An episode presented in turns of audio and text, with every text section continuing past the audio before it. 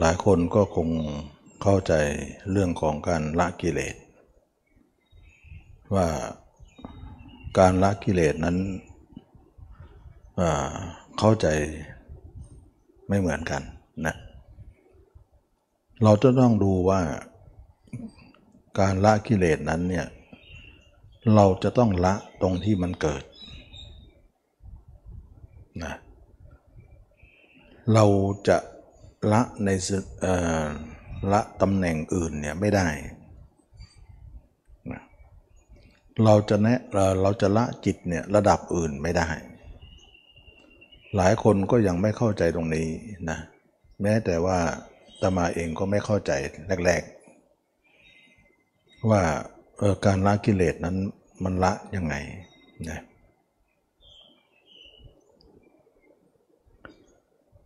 ทุกคนจะเชื่อว่าการละกิเลสนั้นเนี่ยจะต้องละละลักษณะว่าต้องทำสมาธิก่อนแล้วก็ทำสมาธิสูงที่สุดนั่นแหละเขาเรียกว่าเข้าเข้าสมาธิลึกที่สุดลึกจนถึงที่สุดแล้วก็ไปละกิเลสข้างในนอนทุกคนจะเข้าใจลักษณะนี้นะแม้แต่อาตมาเองก็เข้าใจอย่างนั้นเมื่อก่อนนะคิดว่าอย่างนั้นแสดงว่าเราทุกคนเข้าใจคล้ายๆกันนะเข้าใจคล้ายๆกันว่าการที่จะละกิเลสนั้นเนี่ยต้องเข้าไปละข้างในหมายถึงว่าในสมาธินะนะเข้าสมาธิลึกๆแล้วก็ละข้างในเหมือนกับว่ากิเลสเนี่ยมันเกิดด้านนอกก็จริงแต่รากมันอยู่ข้างในเราจะไปขุดรากมันคล้ายๆอย่างนั้นนะเหมือนต้นเหมือนดอกบัวหรือใบบัวอะไรทำนองมันลอยอยู่ข้างบนก็จริงแต่รากมันอยู่ด้านลึกนู่นลงไปลึกๆแล้วก็ไปถอนรากมันอย่างคิดอย่างนั้นนะเราก็คิดว่ากิเลสเนี่ย เราจะละแบบนี้ทั้งหมดเลยก็เลยพากันทำสมาธิกันนะพากันทำสมาธิแล้วก็พยายามจะเข้าสมาธิให้ลึกมากที่สุดก็เลยว่าคิดว่าการละกิเลสนั้นต้องละในส่วนที่ลึกเพราะว่ากิเลสเนี่ยคงจะมีรากลึกกระมังก็คิดกันอย่างนั้นแม้แต่มาเองก็เคยคิดนะก็เคยคิดเราก็เลยว่าบวชมาก็เลยทำสมาธิกันใหญ่เลยเพื่อจะให้สมาธิมันลึกๆเข้าลึกๆแล้วก็เราจะไปถอนรากถอนโคนกิเลสไอ้ความคิดอย่างนี้เนี่ยมันเป็นความคิดที่เราเข้าใจเองนะเข้าใจเองว่าการละกิเลสนั้นเนี่ยเหมือนก็ว่าจะต้องเป็นอย่างนี้สูตรนี้มันเป็นการเข้าใจด้วยสัญชาตญาณที่ฟังฟังกันมาตามตามกันมาสอนสอนกันมามันก็เลยว่าเข้าใจลักษณะใกล้เคียงกันหมด แต่ว่าเวลาทำแล้วมันไม่ใช่มันไม่ใช่นะก็คิดว่าสมัยก่อนพุทธเจ้าก็คงคิดแบบนี้เหมือนกันนะอันนี้ก็ขอขอเข้ามานะที่ได้กล่าวถึงพาดพิงหลวงพุทธเจ้าว่าขอเข้ามากรรมว่าเราก็คิดว่าพุทธเจ้าเนี่ยอาจจะมีแนวคิดอย่างนี้ถึงได้ทำสมาธิสูงสุดไงตั้งแต่อาราบททุกขดาบททำสมาธิคิดมาสมาธิมากๆแล้วจะละกิเลสได้นะอันนี้ก็เราก็ดูในยะของการที่ว่าพระองค์ก็ทรงทำแบบนั้นมาก่อนเราเองก็คล้ายๆกันคิดอย่างนั้นแต่ว่าเราเนี่ยอาจจะทำสมาธิลึกไม่ถึงเพราะว่าสติปัญญาบารมีเราน้อยก็ก็ทำได้เท่าที่ได้แต่ก็ทำสมาธิได้แหละนะสมาธิสงบนะนะแนวคิดอย่างนี้เนี่ยก็มีทั้งเราทั้งพุทธองค์คิดว่าอย่างนั้นนะแนวคิดว่าจะละกิเลสเนี่ยก็คงจะทำสมาธิก่อนเป็นอันดับแรกแสดงว่าพุทธองค์ก็ลองผิดลองถูกดูนะทั้งๆ ท, ที่ว่าบารมีท่านก็เต็มแล้วเราเองก็เหมือนกันนะถึงแม้ว่าพุทธเจ้าตรัสรู้แล้วบอกทางให้แล้วเราก็ยังคิดอย่างนั้นอยู่อีกนะทีนี้เรามาทำลงสนามทำเนี่ยฝึกทับ ฝึกหัดขัดเกลาทำจริงๆแล้วเนี่ยมันไม่ใช่ไม่ใช่อย่างที่คิดนะตอนที่รู้ว่าไม่ใช่นั่นน่ะเรารู้สึกว่าเราฝึกสมาธิแล้วถึงได้รู้ตอนที่ยังไม่ฝึกเนี่ยก็คิดอย่างนั้นก่อนนะเมื่อฝึกไปแล้วเนี่ยมันถึงได้รู้ว่ากิเลสไม่ได้ละที่ลึกนะเราไปเข้าไปสมาธิลึกๆเนี่ยมันก็นิ่งอยู่อย่างเดียวมันก็ตันอยู่แค่นั้นเองก็ได้สบายเท่านั้นเองนะได้ความสงบความสบายอันนี้เป็นความเข้าใจของคนแรกเริ่มของการมาเรียนรู้คำสอนพระพุทธเจ้าแล้วก็สอนกันอย่างเงี้ยมาเรื่อยๆต้องทำสมาธิก่อนทำสมาธิก่อนมันก็เลยเป็นประเพณีแนวทางอันเดียวกันคล้ายๆกันหมดเลยความเห็นความเข้าใจก็คล้ายกันทีนี้เราจะมารู้อีกทีตอนที่ว่าเราทำสมาธิไปนั่นแหละถึงได้รู้ว่ามันไม่ใช่นะมันไม่ใช่ทีนี้รู้ยังไงว่ามันไม่ใช่อ่าก็อาศัยสมาธิที่เราทำนะเป็นเครื่องวินิจฉัยเป็นเครื่องวินิจฉัยว่ามันไม่ใช่อย่างไรก็ก็อาศัยสมาธิที่ทำนั้นฉะนั้นสมาธิเนี่ยมันก็ไม่ได้ว่ามีผลเสียทีเดียวนะอย่างน้อยก็ทำให้เราเนี่ยได้เรียนรู้แต่ก็มีผลเสียตรงที่ว่าถ้าเรารู้แล้วเนี่ยเราไม่มีทางออกอื่นเนี่ยมันก็อยู่แค่นั้นเองไม่รู้จะไปทางไหนก็กลายว่าสมาธินั้นอาจจะเหมารวมว่าละกิเลสแล้วก็ได้แต่ทั้งๆ ท, ที่ว่ากิเลสก็ไม่ได้ละอะไรการเข้าใจอย่างนั้นอาจจะมองแล้วว่ามันไม่มีทางอื่นแล้วนะแต่ความจริงมันมีทางอื่นอยู่แต่เราไม่เข้าใจทางนั้นต่างหากทีนี้คนที่ทำสมาธิเนี่ยถ้าไม่รู้ทางไปก็ตันอยู่แค่นั้นถ้ารู้ทางไปก็ไปได้อีกนะแต่ไม่ได้ไปทางนี้แล้วไปทางอื่นไปทางนี้ไม่ได้แล้วทางนี้ตันเหมือนเราวิ่งรถไปเนี่ยไปถึงซอยแล้วเข้าซอยแล้วมันตันต้องก็ต้องถอยออกมาถอยออกมาก็ต้องไปทางอื่นแล้วล่ะนะจะไปแต่ทางนั้นมันก็ยันกำแพงแล้วนะมันก็จะไปได้ยังไงทีนี้ว่านักปฏิบัติเนี่ยใครจะคิดได้ใครจะมีสติปัญญาก็ตรงที่ว่าแล้วแต่คนที่จะนิดคิดแล้วแต่คนที่จะวินิจฉัยนะสำหรับคนที่มีปัญญาเนี่ยเขาก็รู้เลยว่ามันไม่ใช่นะมันไม่ใช่แล้วเพราะอะไรเพราะการสงบของจิตนั้นสงบจริงเราเราไม่ใช่ว่าไม่สงบนะเรายอมรับว่าความสงบจริงแล้วก็สุขจริงมีสมาธิจริงแต่มันมีเวลาจำกัดอยู่ตรงนั้นแล้วเนี่ยเวลาหนึ่งมันก็ถอยออกมาเมื่อถอยออกมาแล้วเนี่ยเราก็คิดออกไปข้างนอกเลยทำไมต้องคิดด้วยเพราะว่าธรรมชาติจิตที่คิดออกนอกนั้นมันเป็นพื้นฐานของชีวิตของเราทุกคนอยู่แล้วจะให้เขาออกมาโดยที่ไม่ไปนั้นไม่ได้เพราะทางเขาเคยไปบ้านเคยอยู่อู่เคยนอนทางเคยสัญจรจะให้เขาไม่ไปไม่ได้หรอกเวลาไปแล้วเนี่ยเราก็ห้ามไว้ก็ไม่อยู่นะแล้วก็เวลาไปแล้วเนี่ยเรายังมีกิเลสเหมือนเดิมอีกเราก็พบว่าเอ๊ะกิเลสเราก็ยังมีเหมือนเดิมตามที่เราสงบอย่างนั้นแล้วก็เลยรู้เลยว่าสมาธินั้นเป็นการหลบไม่ใช่การละเพราะว่าอะไรเพราะว่าสมาธินั้นหลบกิเลสเข้าไปอยู่ด้านในเหมือนหลบร้อนเข้าห้องแอร์หลบร้อนเข้าลาดใต้ร่มไม้หลบแดดเข้าใต้ร่มไม้นะหลบยุงเข้ามุ้งคล้ายๆแบบนั้นแต่ออกมาเนี่ยทุกอย่างก็ยังมีปกติทุกอย่างเราก็ยังคิดว่าเอ๊ะทำไมเข้าขนาดนั้นนิ่งขนาดนั้นทำไมสมาธิไม่ไม่ทำลายกิเลสเลยเหรอ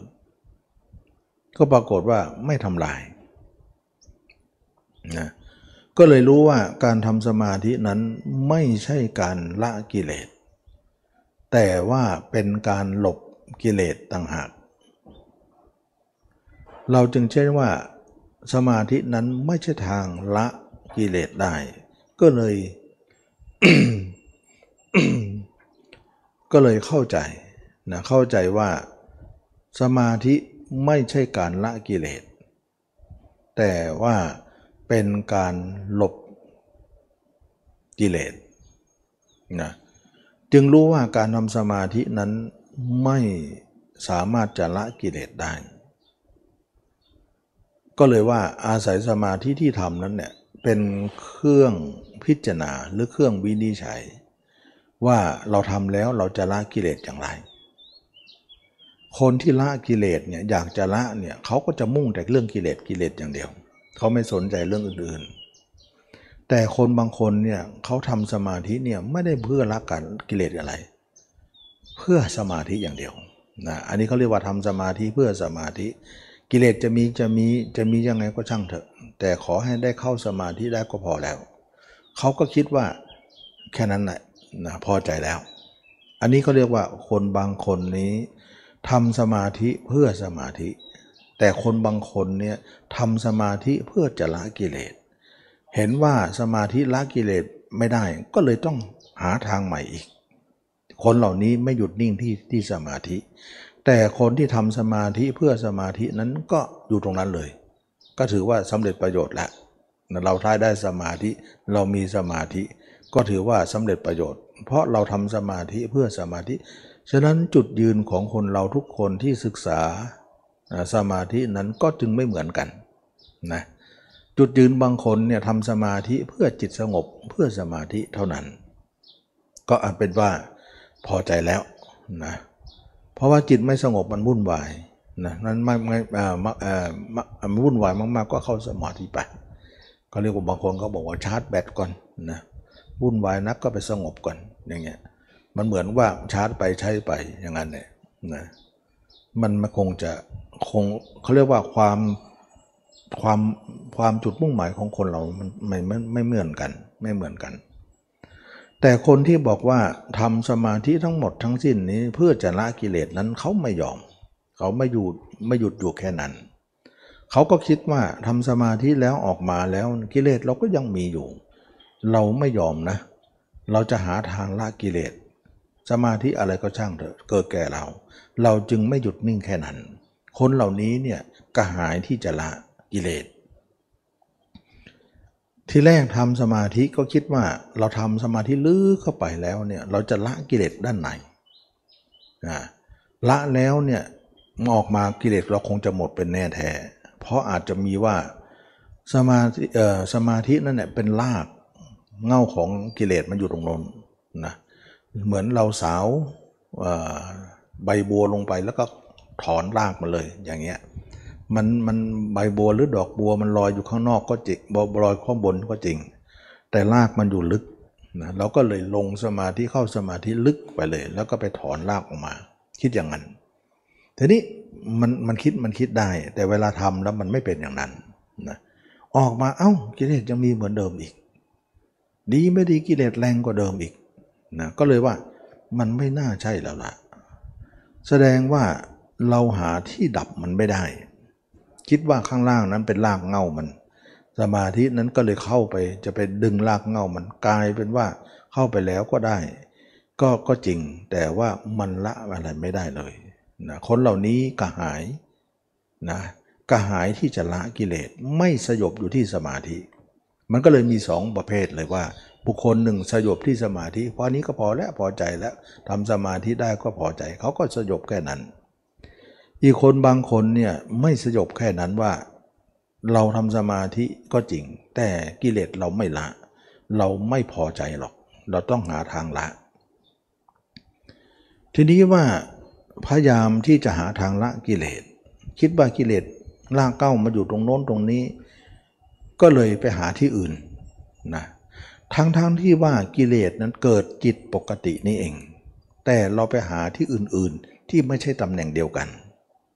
มันก็เลยทำให้เราเนี่ยหาไม่เจอนะกลายเป็นว่า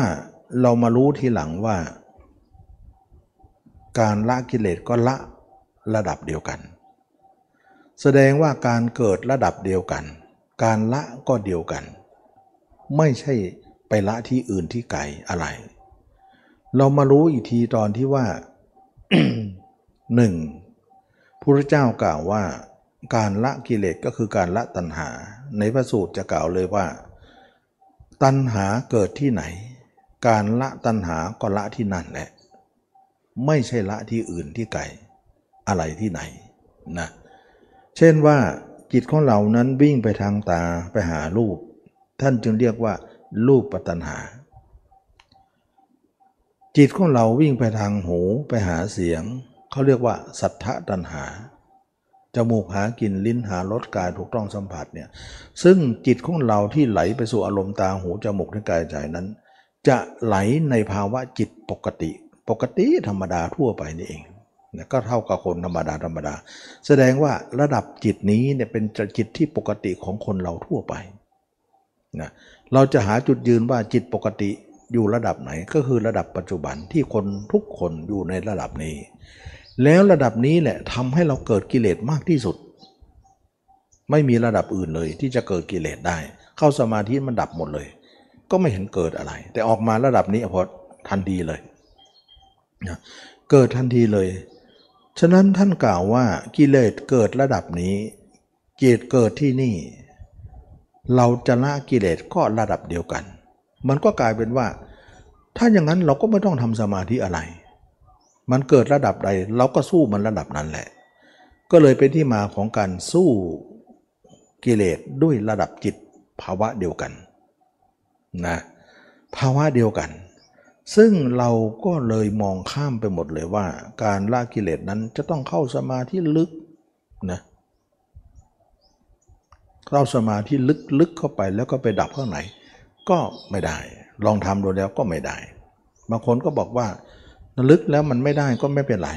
ถอยจิตออกมาที่อุปจานะมันมีอัปปนาและอุปจาคณิกะนะคณิกะถือว่าตื้นไปคณิกะเนี่ยมันมันมันมันมันก็เรียกว่าสงบไม่เรียบนะมันเหมือนสงบบ้างไม่สงบบ้างมันตื้นแต่อุปจาเนี่ยพอจะเรียบได้บ้างนะก็คือถอยจิตมาอุปจาแล้วก็มาละกิเลสคนที่ทำสมาธิก็ก็คิดว่าอย่างนั้นแต่ยังไงอุปจารสมาธินั้นก็ยังไม่ตรงระดับเดิมยังไม่อยู่ระดับปกติเลยมันยังสูงกว่าระดับปกติอุปมาเหมือนว่าจิตของเรานั้น เอ่อ เปรียบเหมือนจิตอยู่ปกตินั้นเหมือนเลขศูนย์นะเหมือนเลขศูนย์การเข้าสมาธินั้นเหมือนเลขหนึ่งปฐมฌานทุติตาติจตุตาฌานไปเนี่ยเหมือนเลขสองเลขสามเลขสี่เลขห้าเลขหกเลขเจ็ดเลขแปดนู่นน่ะนะเหมือนเข้าไปสมาธิเป็นอย่างนั้นทีนี้เราจะถอยมาอุปจารสมาธิเนี่ยมันเหมือนก็ว่าเรามาอยู่เลขหนึ่งนะเรามาอยู่เลขหนึ่งไม่ยอมลงมาที่เลขศูนย์เพราะกิเลสเนี่ยเกิดเลขศูนย์พอดีเลยระหว่างเลขศูนย์นั่นนะคือเป็นภาวะที่จิตเกิดกิเลสมากที่สุดเลยนะต่ำกว่าหนึ่งอีกนะแต่เราเนี่ยมาอยู่ตรงหนึ่งมันก็ยังไม่ตรงเลย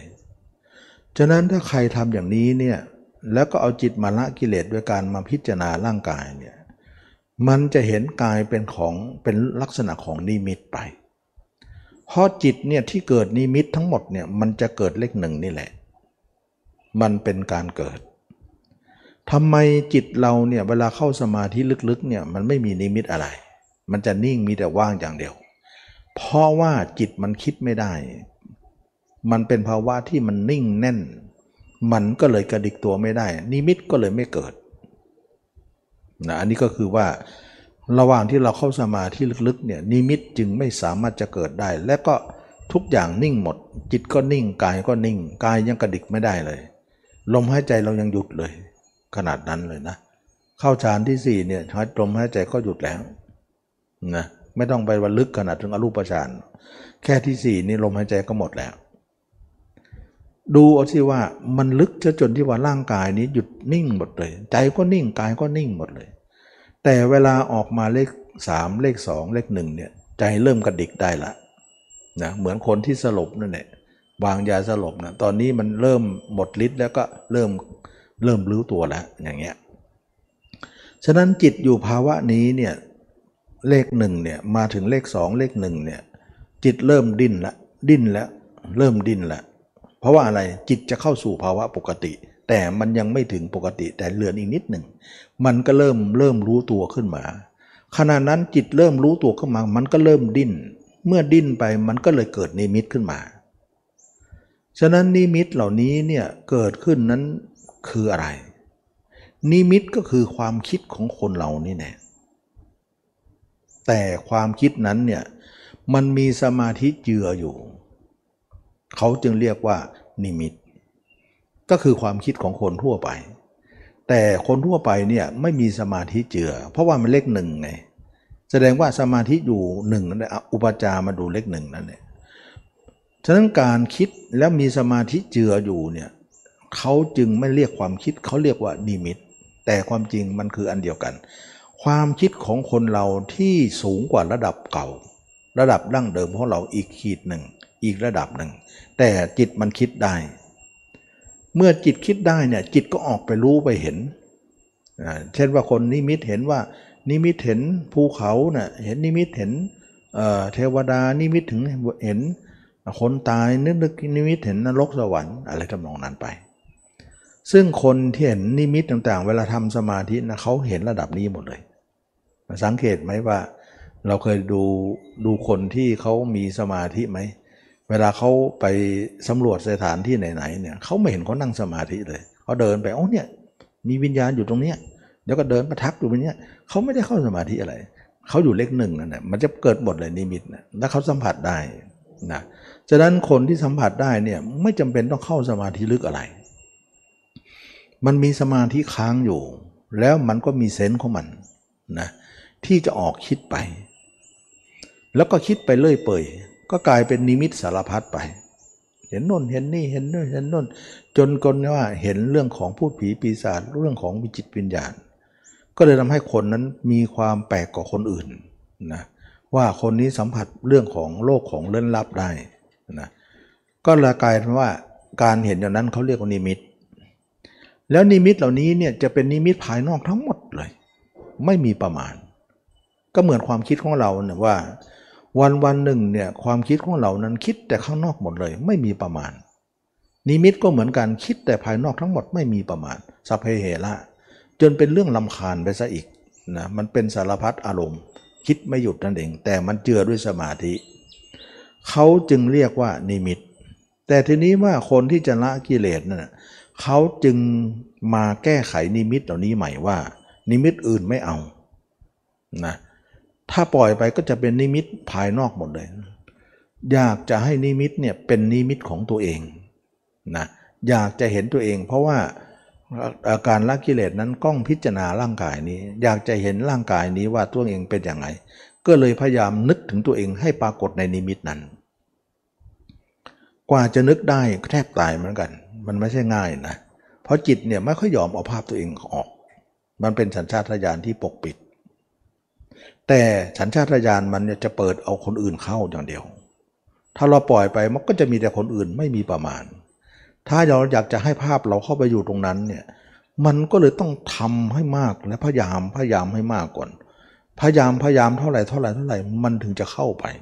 ต้องพยายามบ่อยๆกำหนดขึ้นมาสร้างนิมิตขึ้นมาพยายามจินตนาการหรือว่าสร้างนิมิตสั่งจิตนั้นสร้างภาพให้ได้อย่างนี้ก็เป็นต้นกว่ามันจะสร้างได้นะภาพตัวเองนะก็นานเพราะว่าจิตไม่ยอมสร้างให้ง่ายๆเพราะมันไม่เห็นตัวเองมันก็เลยนิมิตไม่ค่อยออก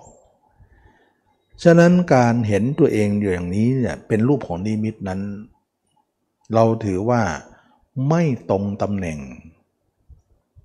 เดิมของเขาเพราะว่ากิเลสของเรานั้นละเนี่ยกิเลสของเราเนี่ยเกิดเนี่ยมันเกิดเลขศูนย์แต่เราไปจะละมันละเลขหนึ่งมันทำให้สูงกว่าระดับปกติไปนะก็เลยว่าเห็นตัวเองไม่ได้แต่เห็นได้โดยลักษณะของนิมิตเช่นนิมิตตัวเองเนี่ยกำลังนอนเอ่อตายอยู่เนี่ยแต่ตัวเองยืนอยู่นะและเห็นร่างตัวเองนอนอยู่หรือตัวเองนั่งอยู่ก็ดีเห็นอีกร่างหนึ่งของตัวเองนอนแล้วกำหนดให้เน่าบ้างอืดบ้างพองบ้างอะไรทำนองนั้นไปก็เรียกว่าอุกหะนิมิตปฏิภาคนิมิตก็ว่ากันไปนะซึ่งศัพท์เหล่านี้ไม่มีพระสูตรนะไม่มีในพระสูตรแต่จะมีในวิสุทธิมรรคเพราะพระสูตรเนี่ยท่านท่านไม่กล่าวเลย เพราะท่านไม่ทำแบบนี้เลยแต่เราไปทำกันเองแล้วก็ไปเข้ากับวิสุทธิมรรคพอดีวิสุทธิมรรคนี่เป็นตำราที่หลังนะหลังจากพระเจ้าเนี่ยเป็นของสาวกแต่งขึ้นมา เจ็ดแปดร้อย ปีแล้วนะซึ่ง เจ็ดแปดร้อย ปีสมัยพระเจ้าเนี่ยพระอรหันต์เต็มบ้านเต็มเมืองนะเยอะแยะไปหมดเลยก็ไม่เห็นต้องใช้วิสุทธิมรรคอะไรนะก็สามารถที่จะบรรลุธรรมได้นะเราก็ไม่จำเป็นต้องใช้วิสุทธิมรรคอะไรฉะนั้นวิสุทธิมรรคเป็นของสาวกเขียนแต่พระสูตรนี่เป็นของพุทธเจ้าเราจะเชื่ออะไรนะมากที่สุดล่ะนะคราวนี้อันนี้ก็เรื่องว่าเรามาศึกษาของคำสอนพุทธเจ้าว่าตำราอื่นเนี่ยเราฟังไว้รู้ไว้ใช่ว่าไม่ใช่ว่าปักใจเชื่อทั้งหมดนะแต่ก็ไม่ใช่ว่าไม่เชื่อแต่ทำไมก็ไม่ใช่ว่าเชื่อเราแค่รับรู้ไว้เท่านั้นเอามาเปรียบเทียบได้แต่ถ้าไม่ตรงไม่ลงเอยเราถือว่าไม่อ่อมเราเอาพระสูตรเป็นบรรทัดฐานเพราะพระสูตรมาจากพระโอษฐ์ที่ท่านแสดงธรรมไว้ในที่ต่างๆอย่างนี้นักปฏิบัติต้องถือว่าเป็นมาตรฐานที่สุดนะบางคนบอกพระสูตรก็ก็ยังไม่แน่นะเพราะอะไรเพราะ สองพัน กว่าปีเนี่ยสังคายนามาหลายรอบอาจจะผิดเพี้ยนได้ก็ยังไงก็ยังดีกว่าคนที่แต่งขึ้นมาทีหลังของสาวกนะยังไงก็ยังของเป็นพระเจ้าอยู่แต่ตามมาดูแล้วเนี่ยผิดเพี้ยนก็ไม่มากนักนะ ห้าเปอร์เซ็นต์ สิบเปอร์เซ็นต์ เยอะแล้วนะแต่ยังมีว่า ห้าเปอร์เซ็นต์ สิบเปอร์เซ็นต์ เนี่ยอาจจะเพี้ยนได้แต่ก็มีพระสูตรอื่นๆรองรับอยู่หมายถึงว่าพระสูตรลักษณะเดียวกันเนี่ยมีหลายสูตรใช่ไหมล่ะพระสูตรหนึ่งเพี้ยนพระสูตรหนึ่งก็ยังดีอยู่อย่างเงี้ยตัวที่พระสูตรเพี้ยนไปก็เพี้ยนไปพระสูตรที่ยังไม่เพี้ยนก็ยังมีลักษณะความหมายคล้ายๆกันเราก็สามารถจะทดแทนกันได้ยังไงพระสูตรเอ่อพระพระพระสูตรมีเยอะมากก็สามารถจะผัดเปลี่ยนหรือทดแทนอะไรกันได้อันนี้ก็ไม่มีปัญหาอะไรก็ตามกาลเวลาแต่คัมภีร์อื่นเนี่ยมันไม่ค่อยได้แล้วล่ะนะเรารู้ไว้ใช่ว่าเป็นเรื่องของการที่อันนี้เป็นส่วนตัวนะว่าเราศึกษาพระธรรมคำสอนพระเจ้าเราจะให้เครดิตพวกพระสูตรมากกว่านะจะไม่ให้เครดิตอะไรอย่างอื่นและพระสูตรก็มากพอที่จะอิ่มแล้วไม่กระหายที่จะไปหาอะไรอีกแล้วนะมากพอถ้าเป็นเหมือนกับข้าวก็คือมากพอที่จะอิ่มไม่กระหายที่เราจะไปกินอะไรอีกทีนี้ว่าการที่เราละกิเลสเนี่ยต่างระดับเนี่ยมันมีปัญหามากอืมมันเรายอมมาย้อนตรงที่ว่าถ้าใครใช้ถ้าใครใช้สูตรนี้เนี่ยมันจะมีปัญหามากปัญหามากอย่างไรเดี๋ยวจะอธิบายให้ฟังนะเพราะว่ากิเลสมันเกิดเลขศูนย์แต่เราละเลขหนึ่งนะเราละเลขหนึ่งถือว่าถือว่ามันต่างระดับกันเหมือนเราคันที่หนึ่งแต่เราไปเกาใกล้ๆกันโยมว่ามันเป็นยังไงมันไม่ได้ตรงนะแต่มันใกล้ๆถักๆอ่ะมันเคลียร์ไหมบางครั้งนะเราเกาเกาหลังเนี่ยมันเกาไม่ถึงเกาได้ข้างๆอันเนี่ยมันก็ไม่เคลียร์จนสุดท้ายต้องหาไม้เกานะดีไม่ดีต้องไปหาเสาบ้างหาอะไรถูอีกทีหนึ่งเกาอีกทีหนึ่งเพราะว่ามือเราเอื้อมไม่ถึงมันไม่เคลียร์เขาเรียกว่าไม่มันไม่ตรงจุดไม่ตรงจุดอย่างไรแล้วมีปัญหาอย่างไรมีแน่นะมีแน่ตรงที่ว่าการเห็นตัวเองในรูปของนิมิตเนี่ยมันมีข้อจำกัดนะข้อจำกัดว่าเราเห็นตัวเองเน่าบ้างอืดบ้างพองบ้างเห็นตัวเองอีกร่างหนึ่งอีกร่างหนึ่งกำลังมองอีกร่างหนึ่งแบบนั้นเป็นสองร่างเลยเหมือนเราส่องกระจกเนี่ยภาพเรานอกกระจกนั้นภาพจริงแต่ในกระจกมันภาพปลอมนะเป็นภาพนิมิตนั่นเองนะนิมิตก็คือภาพปลอมที่เราสร้างขึ้นมาแต่มันคนละร่างกันทีนี้ว่ามันมีปัญหาตรงที่ว่าเรากำหนดได้อย่างนั้นเท่านั้นเพราะว่าธรรมดาจิตมันออกนอกอย่างนั้นมันก็กลบร่างตัวเองได้สองร่างจะมาร่างเดียวไม่ได้เพราะว่าร่างเดียวเป็นไปไม่ได้เพราะอยู่เลขหนึ่งเนี่ยมันจะจิตออกนอกหมดเลยนะแสดงว่าสมาธิเหล่านั้นจิตนิ่งแล้วออกนะมันไม่อยู่ตำแหน่งที่อยู่ด้วยกันนะเมื่อก็เมื่อเกิดนิมิตอย่างนั้นแล้วเนี่ยนานก็ทำขึ้นว่าเห็นตัวเองเน่าบ้างเปื่อยบ้างอืดบ้างแล้วก็เน่าไปสลายเป็นดินเป็นน้ำแล้วก็หายไปเลยว่างไปเลยเขาจะทำอย่างว่างๆงั้นนะ ให้สลายเสียให้สลายเสียให้ทำลายเสียทีนี้มันสร้างขึ้นก็ยากสลายนี่มันไม่ยากเลย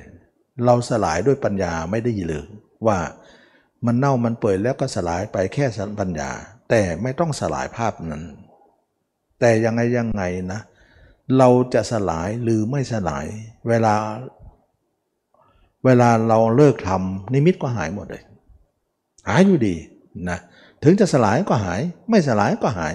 เพราะมันเป็นภาพของนิมิตเพราะนิมิตเนี่ยมันหายได้เกิดได้อยู่แล้วทีนี้มันมีปัญหาตรงที่ว่านิมิตหายเนี่ยอย่างเช่นว่าเอาเมื่อคืนเนี่ยเราทำสมาธิอยู่สามชั่วโมงสมมุตินะเข้าสมาธิลึกอยู่สามชั่วโมงถ้าคนไหนทำสมาธิเก่งๆนะเข้าสามชั่วโมงแล้วก็ออกมาจากสมาธิลึกๆนั้นมาอยู่ที่อุปจารสมาธิเนี่ยแล้วก็พิจารณาร่างกายนี้เจ็ดชั่วโมงรวมไปแล้วสิบเอ็ดนะสิบ สิบพอดีสิบชั่วโมงพอดีเมื่อคืนเนี่ยทำมาสิบชั่วโมงรวมทั้งทำสมาธิสามแล้วก็พิจารณาเจ็ดนะสมมุติว่าเราออกจากสมาธิแล้วเนี่ยจิตเรามาหล่นมาที่เลขศูนย์ทันทีเลยฉะนั้นคนที่ทำสมาธิเนี่ยเวลาเวลาเห็นตัวเองเป็นนิมิตเนี่ยเจ็ดชั่วโมงเนี่ยเวลาออกจากการกระทำแล้วเนี่ย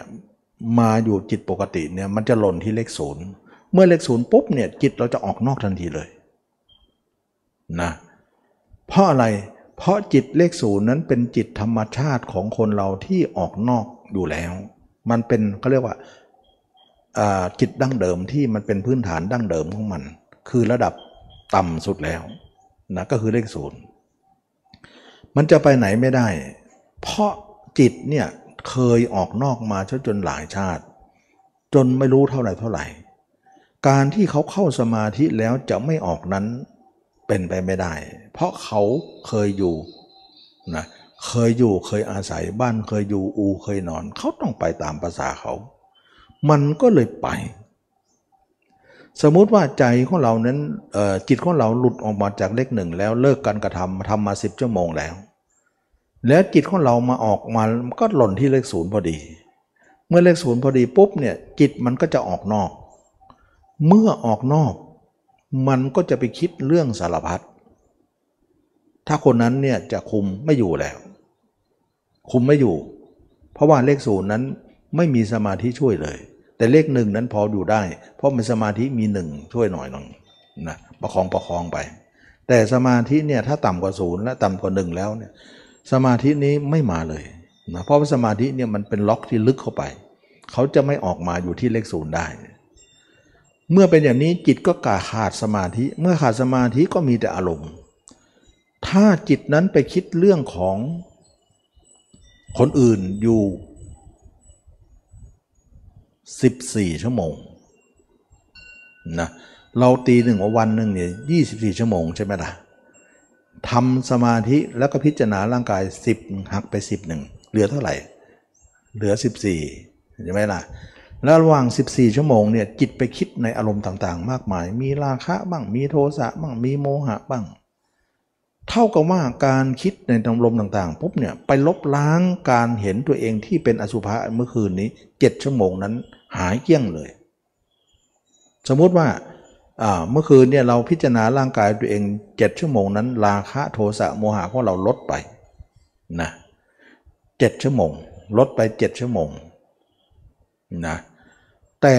ออกมาจากสมาธิเนี่ยเราปล่อยจิตไปสิบสี่ชั่วโมงสมาธิของเราไม่มีเลยแล้วจิตเราก็คิดเรื่องกิเลสอีกสิบสี่ชั่วโมงราคะโทสะโมหะเนี่ยฟื้นขึ้นมาอีกสิบสี่ชั่วโมงสิบสี่ตัวนี้เนี่ยเวลาดับดับเจ็ดแต่เวลาเกิดเกิดสิบสี่และเวลาดับเจ็ดเนี่ยเกิดสิบสี่เนี่ยมาลบกันดูสิปรากฏว่าลบกันแล้วเนี่ยการละกิเลสไม่มีเลยหายไปเลยสิบสี่ลบเจ็ดมันเหลืออีกเจ็ดเลยเท่ากับว่าสมาธิเหล่านั้นเอ่อกิเลสเหล่านั้นไม่ได้ละที่ละเมื่อคืนก็ไม่เป็นอันละเพราะว่าออกมาแล้วเนี่ยอารมณ์ที่คิดนั้นจะมาล้างกันอีกนี่คือข้อเสียข้อเสียของการที่ว่าเราทำอย่างนั้น เราทำอย่างนั้นเนี่ยมันจะเป็นข้อเสียเลยเพราะว่าการออกของจิตมากกว่าสิบสี่แต่ตัวเองทำแค่สิบเดียวนิ่งซะสามพิจารณาซะเจ็ด สิบหนึ่งเอาตัวตัวเนื้อเนื้อจริงๆคือตัวเจ็ดนั่นเองที่พิจารณานั่นเองแสดงว่าวันหนึ่งยี่สิบสี่ชั่วโมงเนี่ยเราปล่อยมากกว่าได้ฉะนั้นกิเลสละไม่ได้เพราะว่ากิเลสเกิดสิบสี่แต่ละเจ็ดนะมันก็เหลืออีกเจ็ดเองแล้วมันจะตายได้ยังไงกิเลสนี่คือปัญหาของคนที่ใช้นิมิตจะเอาร่างจริงเขาไม่เห็นหรอกเขาจะพิจารณาร่างจริงเขาไม่เห็นแต่เขาจะเห็นนิมิตนะเห็นได้ฉะนั้นจึงว่าการใช้สมาธินั้นมันจะเป็นนิมิตแบบนี้แต่ร่างจริงไม่ได้ได้แต่ร่างนิมิตอันนี้คือข้อเสียข้อเสียของคนที่ทำสมาธิแล้วมาพิจารณาอย่างนี้จะมีปัญหาแบบนี้ทันทีเลยและคืออีกข้อเสียประเภทข้อเสียอีกข้อหนึ่งก็คือว่าการที่เขาใช้เลขหนึ่งเนี่ยมาพิจารณาร่างกายเนี่ยซึ่งมันสูงกว่าจิตปกติทั่วไปเขาให้เหตุผลว่าการที่เราทำสมาธิมาทั้งทีเนี่ยทำไปถึงเลขแปดแล้วเนี่ยอุตส่าห์ฝึกสมาธิฝึกฝนมากว่าจะได้สมาธิมาก็นานยากเย็นแสนเข็ญการที่เราจะมาพิจารณาร่างกายเนี่ยมันพิจารณาไม่ได้ตอนจิตลึกๆนั่นแหละเราจะพิจารณาตอนตื้นนั้นได้การที่เราจะพิจารณาร่างกายโดยการที่เรานำไม่นำสมาธิมาใช้เลยนั้นถือว่าเป็นความเสียหายสำหรับเราเขาคิดอย่างนี้เพราะอะไรเพราะอุตส่าห์ลงทุนทำสมาธิมานานแล้วเวลาพิจารณากายไม่ใช้สมาธิร่วมเลยเนี่ยแล้วจะทำสมาธิไปทำไมเขาก็คิดว่ายังไงก็ต้องใช้ก็เลยอยู่ที่เลขหนึ่งเหตุผลตรงนี้แหละจึงคิดว่าการลงทุนทำสมาธิไปนั้นทำให้เขาไม่ยอมลดจิตมาที่เลขศูนย์เขาอย่างไรยังไงเขาก็เอาเลขหนึ่งเลขหนึ่งทนทำไมเอาเลขหนึ่งเพราะว่าเลขอื่นเนี่ยมันพิจารณาไม่ได้เลขสองก็รู้สึกว่ามันลึกไปหน่อยมันพิจารณายากเลขสามยิ่งนิ่งเลยนี่สี่ไม่ได้เลยนะแต่เลขหนึ่งเนี่ยพอได้มันก็เลยว่ามาล็อกอยู่ที่เลขหนึ่งแต่ไม่ยอมที่เลขศูนย์การที่ตัวเองให้เหตุผลว่าอุตส่าห์ลงทุนทำสมาธิมาการที่จะไม่นำสมาธิมาใช้นั้นเราจะลงทุนไปทำไมเสียหายเล่านะเท่ากับว่าลงทุนไปเนี่ยก็ต้องนำมาใช้เมื่อนำมาใช้แล้วมันก็มีข้อเสียว่าเราทำแล้วมันจะเห็นนิมิตแล้วนิมิตเนี่ยมันจะมีข้อเสียว่ามันจะอยู่เราไม่ได้มันก็จะหายไปแล้วตัวเองก็สอนให้ทำลายซะด้วยถึงไม่สอนมันก็ทำลายตัวเองมันอยู่แล้วก็คือมันหายไปเลย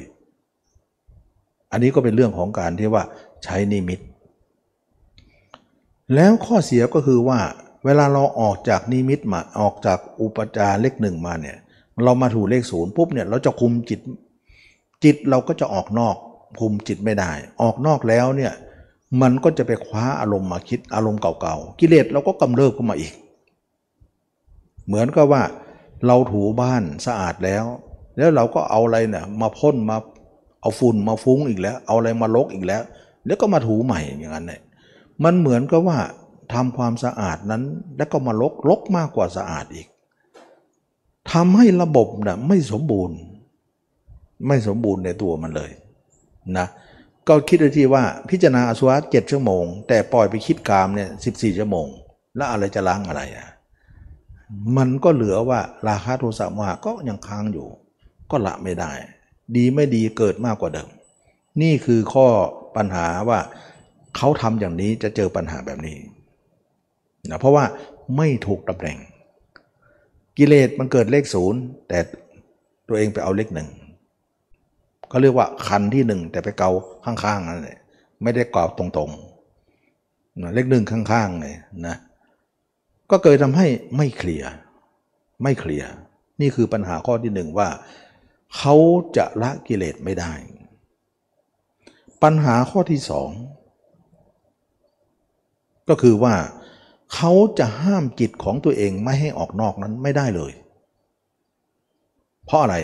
เพราะตัวเองเนี่ยหลุดจากเลขหนึ่งแล้วมาอยู่เลขศูนย์เนี่ยตัวเองจะคุมตัวเองไม่ได้คุมจิตตัวเองไม่ได้จะทำให้จิตของตัวคนนั้นออกนอกตลอดเลยการที่เขาจะไม่ให้ออกนอกนั้นเป็นไปไม่ได้นี่คือปัญหาถ้าอย่างนั้นแล้วเนี่ยเราอุตส่าห์ทำสมาธิมานิ่งมานานออกมาแล้วยังออกนอกอยู่เรากับคนทั่วไปที่ไม่ได้ฝึกสมาธิมันก็เท่าเดียวกันกับคนเหล่านั้นเพราะคนเหล่านั้นก็ออกทั้งวันเราก็ยังไปออกกับเขาหนทางใดที่เขาเดินหนทางนั้นเราเดินด้วยหนทางใดที่เขาเกิดราคะโทสะโมหะหนทางนั้นเราก็ไปกับเขาด้วยเราก็เกิดด้วยเขาจะไม่มีการอำนาจอะไรที่คุมจิตนั้นได้เลยนี่คือปัญหาและคุมไม่ได้นานๆแล้วสมาธิก็ย่อมจะเสื่อมลงถ้าปล่อยจิตออกนอกมากๆสมาธิก็เริ่มเข้ายากละสมาธินี้จึงมีการประคับประคองประคบประงมอยู่เลยเหมือนลูกแดงเลยไม่งั้นเสื่อม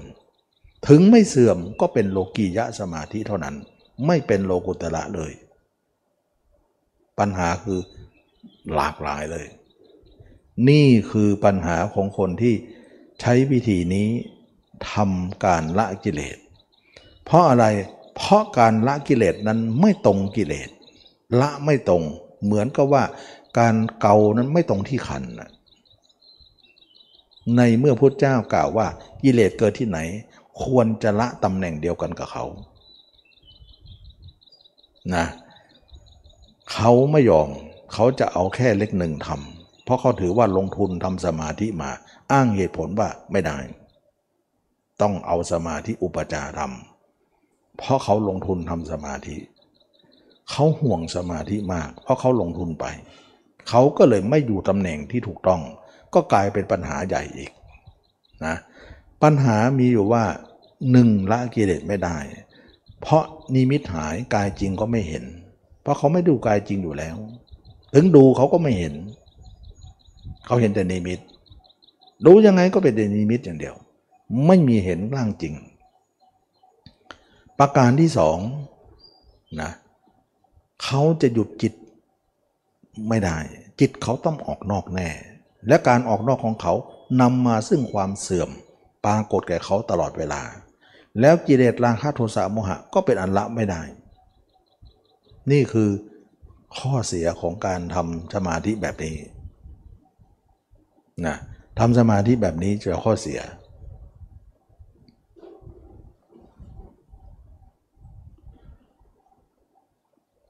มันคืออย่างนี้นะ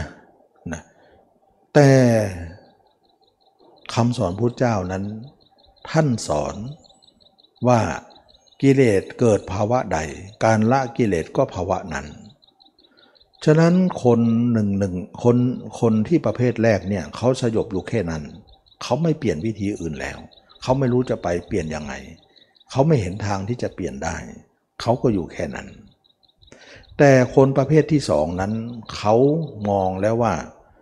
เราทำสมาธิมามากขนาดไหนเนี่ยก็ช่างเถอะแต่เราจะพิจารณาร่างกายนั้นเราจะพิจารณาเลขศูนย์เลยไม่เอาเลขหนึ่งสมาธิที่เราทำทั้งหมดนั้นทิ้งได้ไม่กลัวกลัวมันหายเราไม่ได้ทำเพื่อสมาธินี่เราทำเพื่อละกิเลสแต่คนประเภทแรกเนี่ยทำเพื่อสมาธิแต่จะละกิเลสมันก็ละยากนะแต่คนคนนี้เนี่ยทำสมาธิมาเหมือนกันคันมีครูบาอาจารย์ลึกคนบอกว่าต้องทิ้งสมาธิก่อนนะแล้วมาพิจารณากายนั้นจิตปกติเขาก็รู้เลยว่าการที่พิจารณาจิตปกตินั้นก็คือเลขศูนย์นั่นแหละเป็นตำแหน่งเดียวกับจิตที่เกิดกิเลสกิเลสเกิดเลขศูนย์แต่เราไปละเลขหนึ่งมันไม่เคลียร์อย่างอธิบายไปแล้วถ้าถ้าเกิดเลขศูนย์เราก็ต้องละเลขศูนย์นั่นแหละก็เลยว่าเอ้าสมาธิที่ทำมาละลงทุนมาช่างเถอะทิ้งเลยไม่ต้องสนเราสนเรื่องการละคนนี้เนี่ยเขาไปได้หรืออีกประเภทหนึ่งคนนั้นๆเนี่ยไม่เคยทำสมาธิมาก่อนเลยหรือเคยทำแต่ไม่ค่อยเกิดหรือเคยเกิดแต่เสื่อมไปแล้วนะเคยทำสมาธิยอมทิ้งเคยทำสมาธิเสื่อมแล้วช่างไปช่างเถอะมันเสื่อมไปแล้วแล้วทำไม่ได้แล้ว แล้วก็ไม่เคยทำสมาธิเลยเท่ากับว่าเขาเนี่ยต้องมาอยู่เลขศูนย์โดยปริยายอยู่แล้วฉะนั้นเลขศูนย์เนี่ยมันเป็นการเลขศูนย์ที่บอกว่าเป็นภาวะจิตดั้งเดิมของเราที่อยู่ระดับนี้ทุกเวลาอยู่แล้วเป็นระดับเดิมซึ่งกิเลสเนี่ยมันเกิดระดับเลขศูนย์นี่แหละนะฉะนั้นเราจะละกิเลสก็ละแบบระดับนี้จึงไม่จำเป็นต้องใช้สมาธินะไม่ใช้สมาธิฉะนั้นทางของพระเจ้าหรืออริยมรรคเนี่ยท่านจึงใช้ระดับนี้เพราะว่าพระเจ้ากล่าวแล้วว่ากิเลสเกิดที่ไหนการละก็ละตำแหน่งเดียวกันก็ตรงกันพอดีท่านจึงให้ใช้อะไรเพราะสมาธิระดับนี้มันไม่มีนี่เพราะยังไม่ได้เข้าสมาธิเลยแล้วจะใช้อะไรละล่ะใช้สติกับปัญญาไงนะ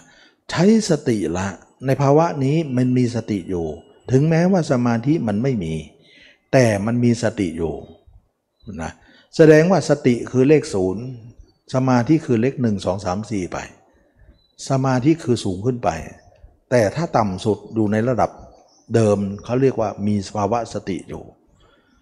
ฉะนั้นการละกิเลสนั้นท่านไม่ใช้สมาธิท่านใช้สติแน่มันก็เลยไม่ตรงกันกับคนอื่นที่ทำกันทำไมต้องใช้สติภาวะเลขศูนย์นี้มันตรงกับว่ากิเลสมันเกิดภาวะนี้เราต้องละภาวะเดียวกันมันจะตรงกันเหมือนขันตรงนั้นเกาตรงจุดเลยมันจะได้เคลียร์กันได้ท่านจึงใช้สติปัฏฐานสี่หรือสติกับปัญญาร่วมกันเพราะสมาธิมันไม่ได้เข้าก็เลยตัดสมาธิออกไป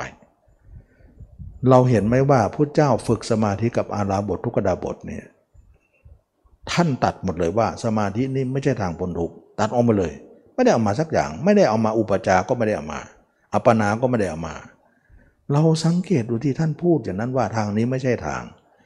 ถ้าท่านเอาเอาอุปจารสมาธิมาเนี่ยท่านก็บอกว่าทางนี้เป็นทางที่พ้นทุกข์ได้แต่เราต้องเอามานิดหน่อยก็คือมาอุปจารสมาธิมาอย่างนี้ท่านก็ไม่ได้กล่าวท่านตัดไปเลยว่าทางนี้ไม่ใช่ทางทางนี้เป็นไปทางของพรหมโลกเท่านั้นสงบระงับแต่ไม่เบื่อหน่ายไม่ขายกำหนัดไม่เบื่อไม่หน่ายอะไรไม่ขายกำหนัดไม่ขายกิเลสอะไรเลยนะฉะนั้นเราท่านตัดไปเลยเราก็ต้องตัดไปเลยทำสมาธิมาเท่าไหร่ก็ต้องตัดเลยไม่ต้องเอาเราจึงใช้ภาวะเดียวกันก็คือภาวะสติจึงเป็นที่มาของสติปัฏฐานสี่หรือกายคตาสตินี่เองก็ตรงกับที่พุทธเจ้าให้พระวันบวชพอดีบวชปุ๊บให้เกสาโลมาเลยยังไม่ได้ทันทำสมาธิเลยให้ทำให้ทำเกสาโลมาแล้วนั่นหมายถึงว่าท่านให้ตรงจุดแล้วแต่คนเรามาคิดกันเองว่าเรายังไม่ทันทำสมาธิเลยไม่ได้หรอกต้องมาทำสมาธิก่อนนั่นมันเป็นความคิดของส่วนตัวความคิดเราแต่นั่นมันเป็นคำสอนพุทธนั่นเป็นคำสอนพุทธเจ้าเราจะเอาความคำสอนเราหรือว่าคำสอนพุทธเจ้ากันแน่มันเป็นความเห็นของเราอันนั้นความเห็นของพุทธเจ้าเราจะไม่มีข้อแม้อะไรทั้งสิ้นเพราะเราบวชเพื่อพุทธเจ้าเอาท่านเป็นที่พึ่งฉะนั้นเราไม่ต้องไปตัดแต่งต่อเติมอะไรท่านบอกถ้าภาวะไหนก็ทำภาวะนั้นมันตรงอยู่แล้วเราไปอ้อมเองนะไปอ้อมเองเมื่อเป็นอย่างนี้แล้วเนี่ยเราละกิเลสเนี่ยกลายเป็นว่าละกิเลสนั้นเป็นภาวะที่ตื้นที่สุดเหมือนคนธรรมดาเลยจึงใช้แต่สติกับปัญญาเพราะสมาธิไม่ได้เอามาเกี่ยวแล้วมันก็เลยล็อกมาลงล็อกที่เลขศูนย์พอดีอันนี้อาตมายกตัวอย่างภาพให้เห็นว่าการละกิเลสนั้นกิเลสเราเกิดภาวะเลขศูนย์ซึ่งไม่ได้ทำสมาธิเลยเราละก็ละตรงนั้นถึงมีถึงแม้ว่าเรามีสมาธิมาก็เอาสมาธิเลิกยกยกไว้ก่อนนะก็กลายไปที่มาของการเจริญสติปัฏฐานหรือกายคตาสติฉะนั้นจึงว่าเราไม่ต้องลงทุนทำสมาธิอะไรหรือลงทุนมาก็วางไว้ก่อนไม่ต้องเอามาเราเชื่อพุทธเจ้าเราจะไม่ใช้อุปจารสมาธิพิจารณาบางคนบอกมันไม่สงบหรอกตัวเองไปมองจิตปกติว่าไม่สงบแต่พุทธเจ้ามองแล้วพระท่าน คนที่อบรมนั้นมองอีกอย่างหนึ่งว่ามันไม่สงบก็จริงแต่ถามว่าจะสงบได้ในภาวะนั้นนะเพราะภาวะนี้มันไม่สงบทุกคนอยู่แล้วแต่สามารถที่จะสงบได้ถ้าคนนั้นมีสติและปัญญาถึงได้บอกว่าใช้สติกับปัญญาไงเขาใช้สติและปัญญาเนี่ยจะทำให้สจิตภาวะที่ไม่สงบนะสงบลงได้แต่คนไหนไม่มีสติและปัญญาก็ไม่สามารถสงบได้หรอกคิดทั้งวันเพราะมันจิตที่อยู่แล้วเป็นจิตที่คิดมากอยู่แล้วภาวะนี้ไม่เคยสงบเลยอยู่แล้วแต่ถ้ามีสติปัญญามันจะสงบได้ก็เลยต้องใช้สติปัญญาไม่ต้องใช้สมาธิเรามาดูกันว่าใช้สติปัญญาอย่างไรนะเขาใช้สติปัญญาว่าเออเนาะในบรรดาความคิดทั้งหมดนั้นน่ะเราไม่สงบหรอกเพราะอะไรเพราะเราคิดแต่ผู้อื่นตลอดการที่เราคิดอยู่ผู้อื่นตลอดเวลานั้นราคะโทสะโมหะก็เกิดแก่เราตลอดเวลาเราจะสงบได้อย่างไรนะเราจะสงบได้อย่างไรเราไม่สามารถจะสงบได้เลยในภาวะนั้น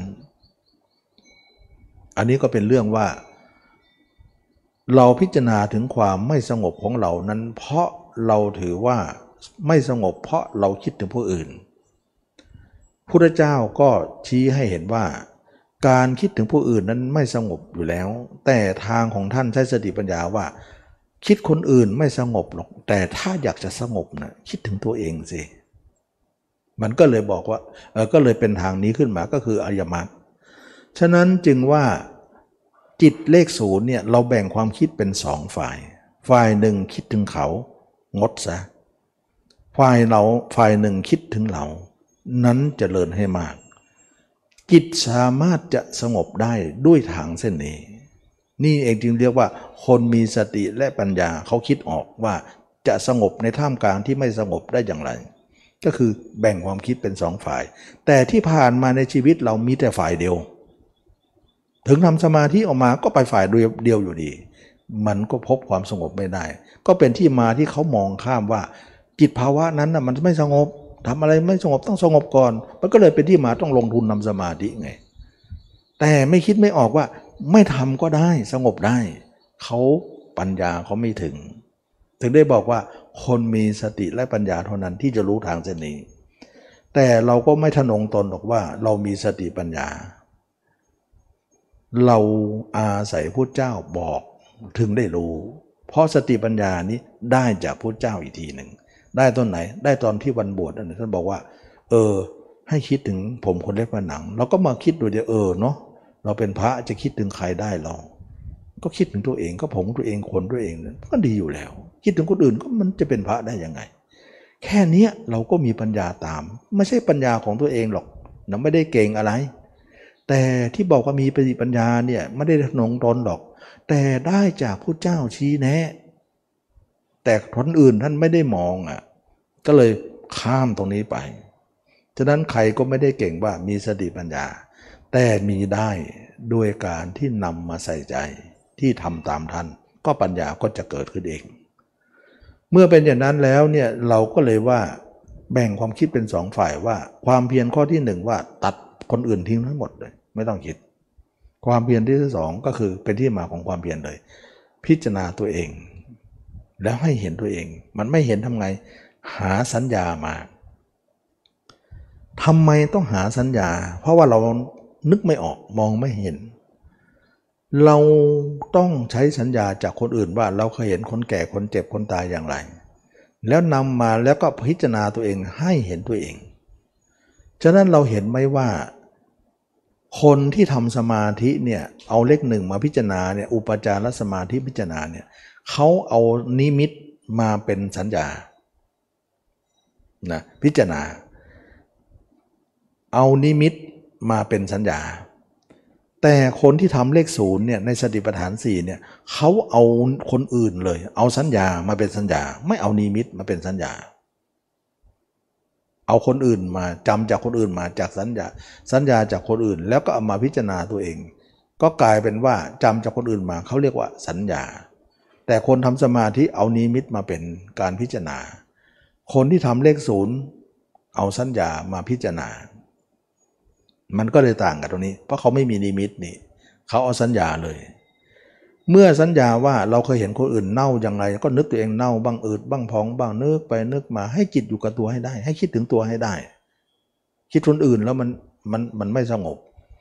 เมื่อเมื่อเป็นอย่างนั้นแล้วจิตที่ไม่สงบก็เริ่มสงบทันทีเลยอ้าวไหนบอกว่าจิตเลขศูนย์เนี่ยมันสงบไม่ได้หรอกนะมันสงบได้ถ้ามีสติและปัญญาไงถ้าคนนั้นเข้าใจทางความสงบก็เลยเกิดขึ้นมาทีละน้อยละน้อยละน้อยยิ่งทำก็ยิ่งเกิดยิ่งทำก็ยิ่งมากมากขึ้นมากขึ้นที่แรกก็ไม่ค่อยมีหรอกใหม่ๆแต่ทำไปทำไปมันก็ก่อร่างสร้างตัวขึ้นมาอะไรก็แล้วแต่นะมันจะเกิดทีแรกเนี่ยมันไม่ค่อยมีหรอกแต่สร้างขึ้นมามันก็มีขึ้นมา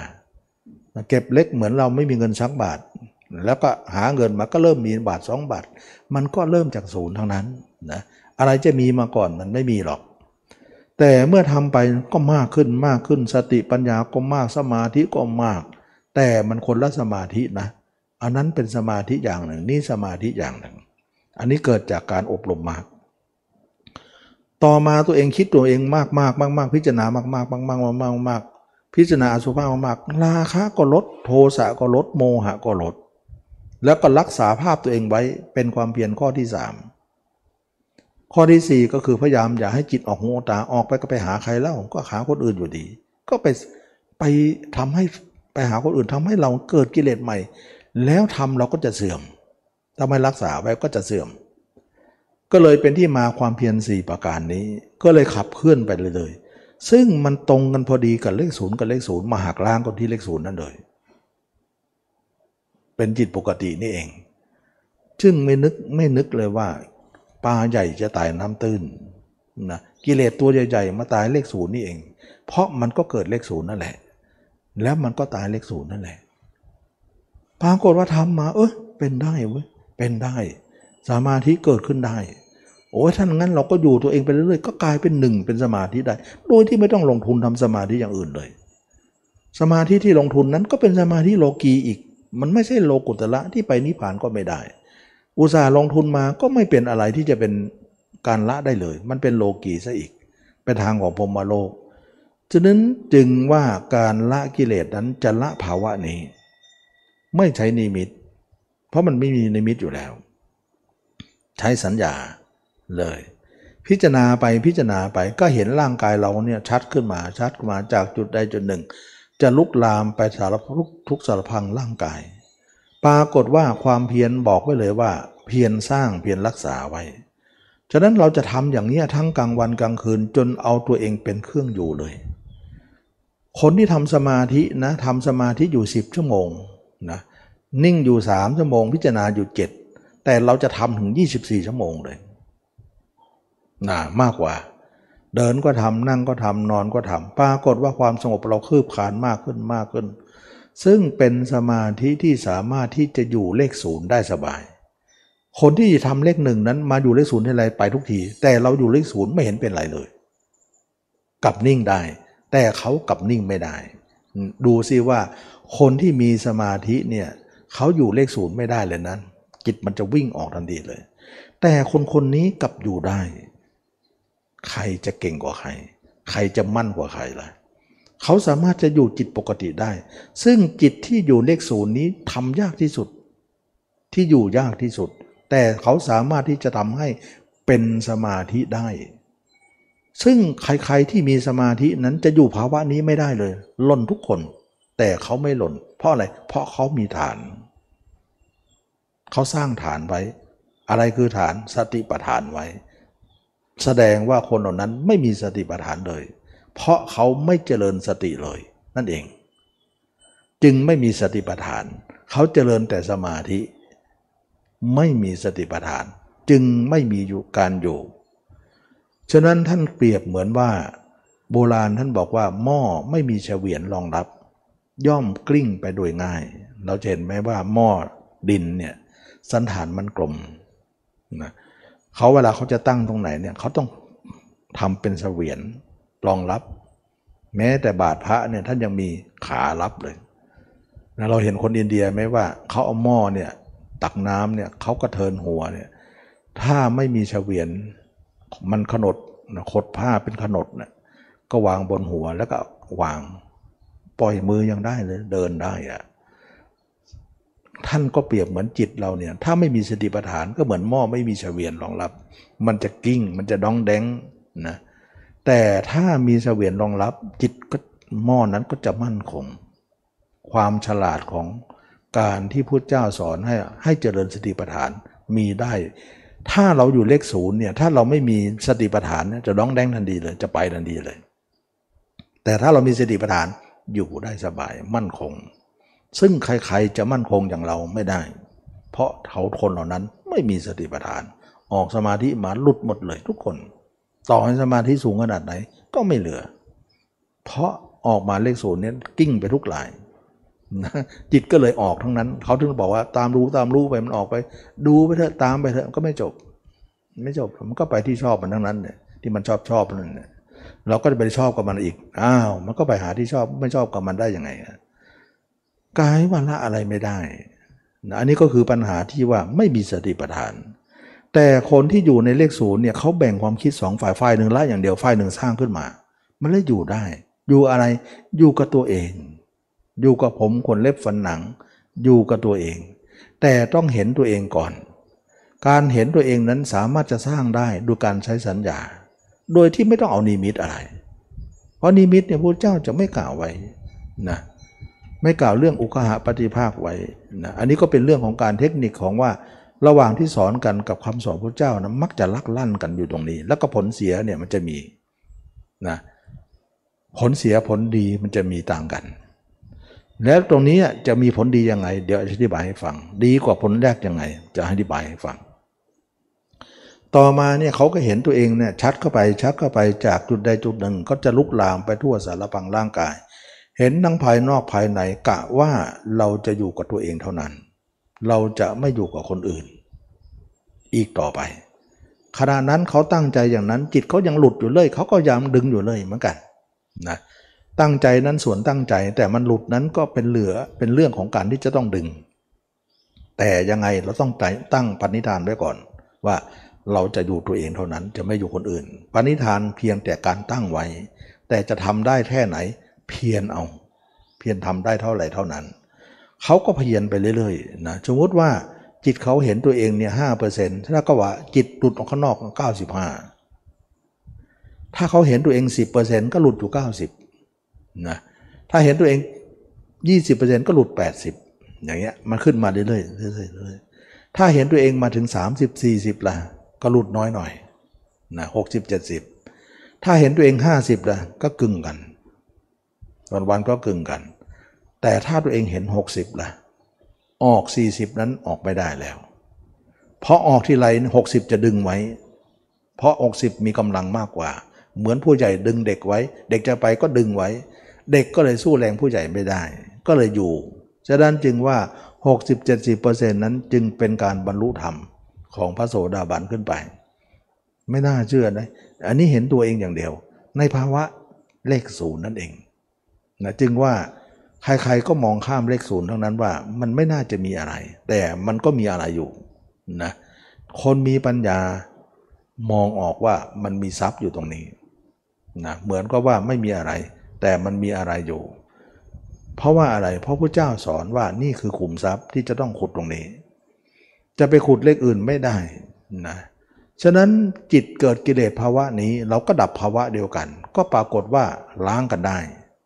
นะต่อมาตัวเองเนี่ย หกสิบ เจ็ดสิบเปอร์เซ็นต์ แล้วขึ้นไปเรื่อยๆจนถึง หนึ่งร้อยเปอร์เซ็นต์ ตัวเองก็เห็นตัวเองแจ้งหมดเลยชนะกิเลสทั้งน้อยใหญ่ราคะโทสะก็สิ้นไปนะทีนี้เมื่อเห็นตัวเองอย่างนี้แล้วเนี่ยสมาธิตัวเองไม่ได้ทำมาเลยแต่ไม่เป็นไรแต่ถึงไม่มีไม่ได้ทำสมาธิจิตตัวเองก็ไม่ออกแล้วจิตมั่นคงมากยี่สิบสี่ชั่วโมงนี้ไม่ออกเลยมั่นคงอย่างไรในในเมื่อสมาธิก็ไม่ได้ทำเขามั่นคงด้วยอะไรอ่ามีคนอาจจะมีคนถามว่าเอ๊ะสมาธิก็ไม่ได้ทำแล้วเขาจะมั่นคงหรือขนาดคนที่ทำสมาธินะยังมั่นคงยากเลยนะ และคนไม่ทำนี่จะมั่นหรือมั่นสิมันมั่นแบบไหนล่ะเราต้องเข้าใจว่าการมั่นของจิตนั้นมันมีสองมั่นนะมั่นหนึ่งเนี่ยเขาเรียกว่ามั่นด้วยสมาธิสมาธิตั้งมั่นนะเราเคยได้ยินว่าสมาธิตั้งมั่นก็คือมั่นเพราะสมาธิแต่เราเคยได้ยินไหมว่ามีสติตั้งมั่นนะพระอรหันต์ทั้งหลายพระอริยเจ้าทั้งหลายเป็นผู้มีสติตั้งมั่นเป็นสติที่ไม่หลงลืมฉะนั้นคนที่อยู่ภาวะนี้เนี่ยท่านไม่ได้ทำสมาธิก็จริงแต่ท่านตั้งมั่นด้วยสติฉะนั้นมันมีสองมั่นไงมั่นด้วยสติกับมั่นด้วยสมาธิและถามว่ามั่นสติกับมั่นสมาธิเนี่ยอันไหนจะใหญ่กว่าอันไหนมั่นด้วยสติใหญ่กว่ามั่นด้วยสมาธิไม่ใหญ่เลยทำไมไม่ใหญ่เพราะว่าสมาธิเนี่ยออกมาเนี่ยสติไม่รองรับไม่มีสติปัฏฐานหลุดหมดเลยนะฉะนั้นถ้าคนไหนตั้งมั่นด้วยสมาธิเนี่ยไม่มีสติปัฏฐานไม่ได้เจริญสติปัฏฐานมาเนี่ยจิตออกนอกหมดเลยมันนิ่งในสมาธิออกมาก็ไปไม่หยุดไม่หยุดหรอกฉะนั้นจึงว่ามั่นด้วยสมาธิเป็นสมั่นความมั่นเล็กน้อยนะน้อยนิดจริงๆเมื่อคืนนั่งสมาธิชั่วโมงหนึ่งโอ้ยดีใจจังเลยแต่ออกไปเท่าไหร่ออกยี่สิบสามชั่วโมงอย่างเงี้ยมันจะมาว่าอะไรแล้วมั่นเล็กน้อยไงแต่คนที่เจริญสติเนี่ยเขามั่นทั้งยี่สิบสี่ชั่วโมงอะถ้าสติมั่นถึงยี่สิบสี่ชั่วโมงได้เนี่ยซึ่งสมาธิทำไม่ได้อ่าบางคนเข้าสมาธิเอาสามชั่วโมงออกไปเท่าไหร่ล่ะก็ยี่สิบสี่ลบสามแล้วดิออกเท่าไหร่ล่ะยังไงก็ยังน้อยแต่ถ้าคนไหนเจริญสติปัฏฐานเนี่ยเขามั่นถึงทั้งวันทั้งคืนมั่นถึงตลอดยี่สิบสี่ชั่วโมงถ้าสติตั้งมั่นยี่สิบสี่ชั่วโมงสมาธิก็มั่นตามเลยตัวนี้เพราะอะไรเพราะสติเนี่ยรองรับสมาธิอีกทีหนึ่งท่านจึงเรียกว่าสติปัฏฐานไงฉะนั้นสมาธิใดมีสติปัฏฐานเป็นฐานสมาธิเหมือนหม้อสติปัฏฐานเหมือนเฉวียนมันก็เลยทำให้ทั้งหม้อทั้งเฉวียนมั่นคงหมดเลยแต่สมาธิใดไม่มีสติปัฏฐานหม้อนั้นก็ดองแดงนะถูกนิดถูกหน่อยก็คงเคงคงเคงแล้วนะมันเป็นลักษณะว่าสติใหญ่กว่าสมาธิอีกท่านจึงบอกว่าสติเป็นใหญ่ในธรรมทั้งหลายธรรมทั้งหลายมีสติเป็นใหญ่เหมือนรอยเท้าช้างใหญ่กว่ารอยเท้าทั้งปวงรอยเท้าทั้งปวงย่อมรวมลงที่รอยเท้าช้าง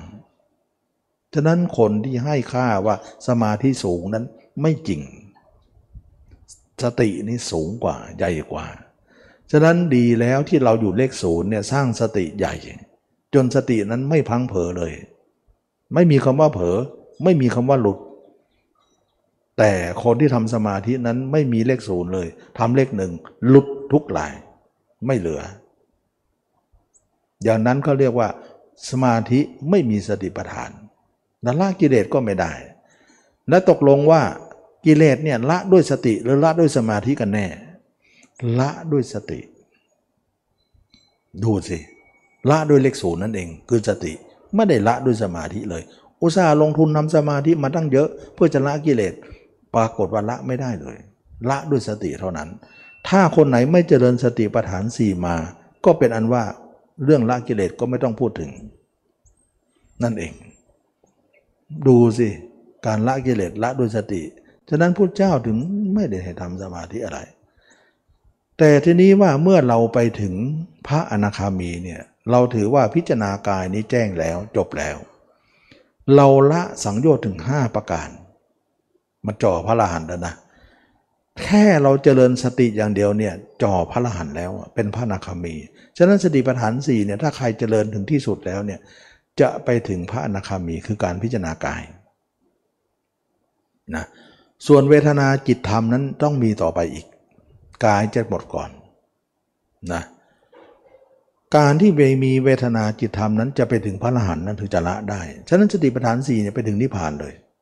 แต่กายจะหมดที่พระอนาคามีก่อน อันนี้เป็นเรื่องของการที่ว่าเจริญสติปัฏฐานสี่เนี่ยจะเป็นลักษณะนั้นต่อมาเนี่ยใครๆจะว่าเราไม่ได้ว่าเราไม่ทำสมาธิเราจะทำนะพระเจ้าก็ให้อนุญาตทำตอนที่เป็นพระอนาคามีแล้วท่านให้ทำทำไมให้ทำเพราะใครๆจะดูถูกเราไม่ได้ว่าเราไม่รู้จักสมาธิรู้แต่สติปัฏฐานใครจะดูถูกเราไม่ได้แล้วก็ประโยชน์ใดที่มีอยู่ในสมาธิมันก็ยังมีประโยชน์อยู่ที่เราจะทำก็เลยว่าทำสมาธิตั้งแต่ปฐมฌานทุติยฌานจตุตฌานจนถึงอรูปฌานเหมือนกับเขาปรากฏทำแล้วไม่เสื่อมเลยเพราะอะไรเพราะมีสติปัฏฐานรองรับแล้วก็เลยไม่เสื่อมเหมือนหม้อที่มีเฉวียนแล้วก็ไม่คลงเคลงแล้วฉะนั้นพระยาเจ้าเนี่ยจึงว่าเวลาเข้าสมาธิท่านก็เข้าลึกไปถึงฌานจนถึงอรูปฌานจนถึงสัญญาเวทยิตเลยมากกว่าคนที่มีสมาธิอีกเดี๋ยวเขาจะหาว่าเราไม่มีสมาธิก็เข้าได้อีกง่ายด้วยนะเวลาเข้าสมาธิก็เข้าไปเวลาออกสมาธิก็อยู่กับตัวเองนะเวลาเข้าสมาธิก็เข้าไปเวลาอยู่กับตัวเองไม่มีไปอยู่กับคนอื่นเลยเวลาเข้าสมาธิก็คือเลขหนึ่งเลขสองเลขสามเลขสี่เลขห้าเลขหกเลขเจ็ดเลขแปดจนถึงเลขเก้าเลยนะเขาได้แปดเราได้เก้าอ่ะแต่เวลาถอยสมาธิมาที่เก้า แปด เจ็ด สี่ ห้า สี่ สาม สอง หนึ่งแล้วมาอยู่เลขศูนย์ก็ดูด้วยสติปัฏฐานสี่เลยไม่มีการออกไปหาคนอื่นฉะนั้นที่อยู่ของพระเจ้าเนี่ยสมาธิกับตัวเองตัวเองกับสมาธิสมาธิกับตัวเองแต่สมาธิโลกีเนี่ยสมาธิกับผู้อื่นผู้อื่นกับสมาธิสมาธิกับผู้อื่นไม่ได้ไม่ได้เรื่องนะมันเป็นอย่างนี้แหละจึงว่าการละกิเลสจึงไม่เถื่อนกันเป็นการที่คนเหล่านั้นหยุดจิตไม่ได้เลยจนที่สุดเขาก็หยุดจิตไม่ได้แล้วยังบอกอีกว่าจิตเป็นของหยุดไม่ได้โอ้เข้าไปนั่นเหลวแหลกใหญ่เลยนะแต่ทีนี้ว่าวิธีนั้นเนี่ยจะอนุโลมเป็นวิธีนี้ได้ไหมนะจะมีคำตอบถามว่าถ้าคนนั้นเนี่ยถ้าเกิดว่าทำสมาธิแล้วเนี่ยเข้าไปถึงอุปจารอัปปนาแล้วเนี่ยถอยมาอุปจารสมาธิแล้วเนี่ย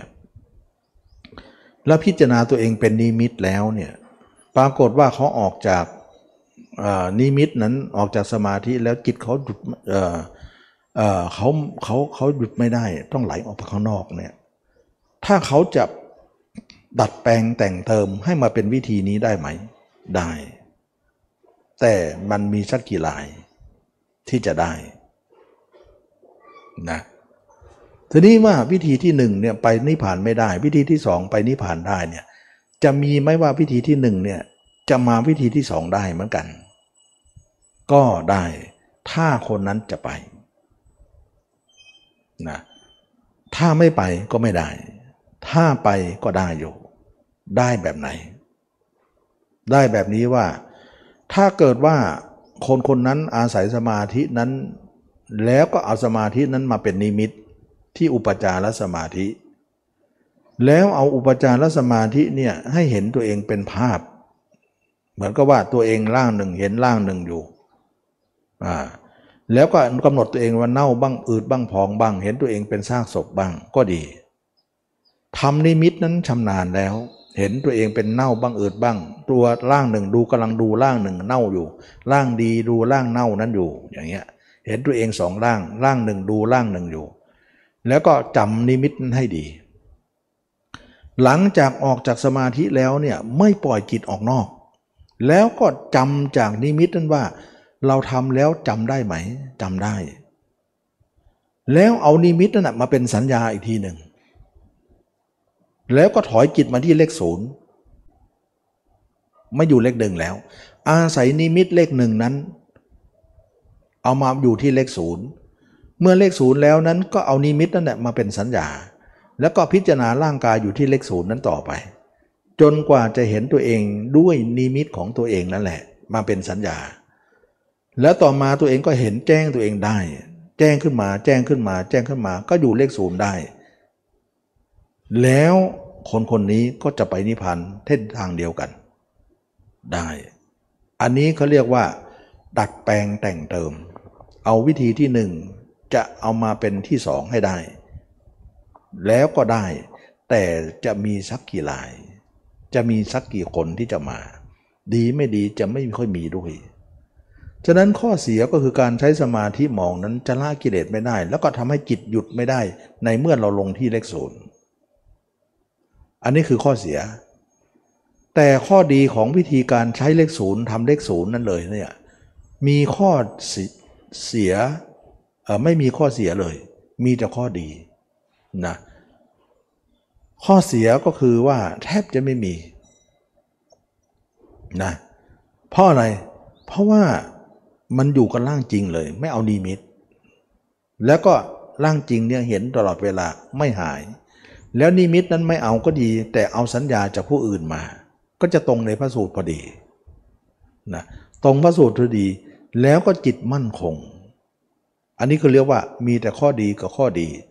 ข้อเสียไม่ค่อยจะมีนะอันนี้ก็เป็นเรื่องของว่าถ้าวิธีที่หนึ่งนั้นจะมาเป็นวิธีที่สองได้ไหมก็ได้ถ้าคนนั้นทำเป็น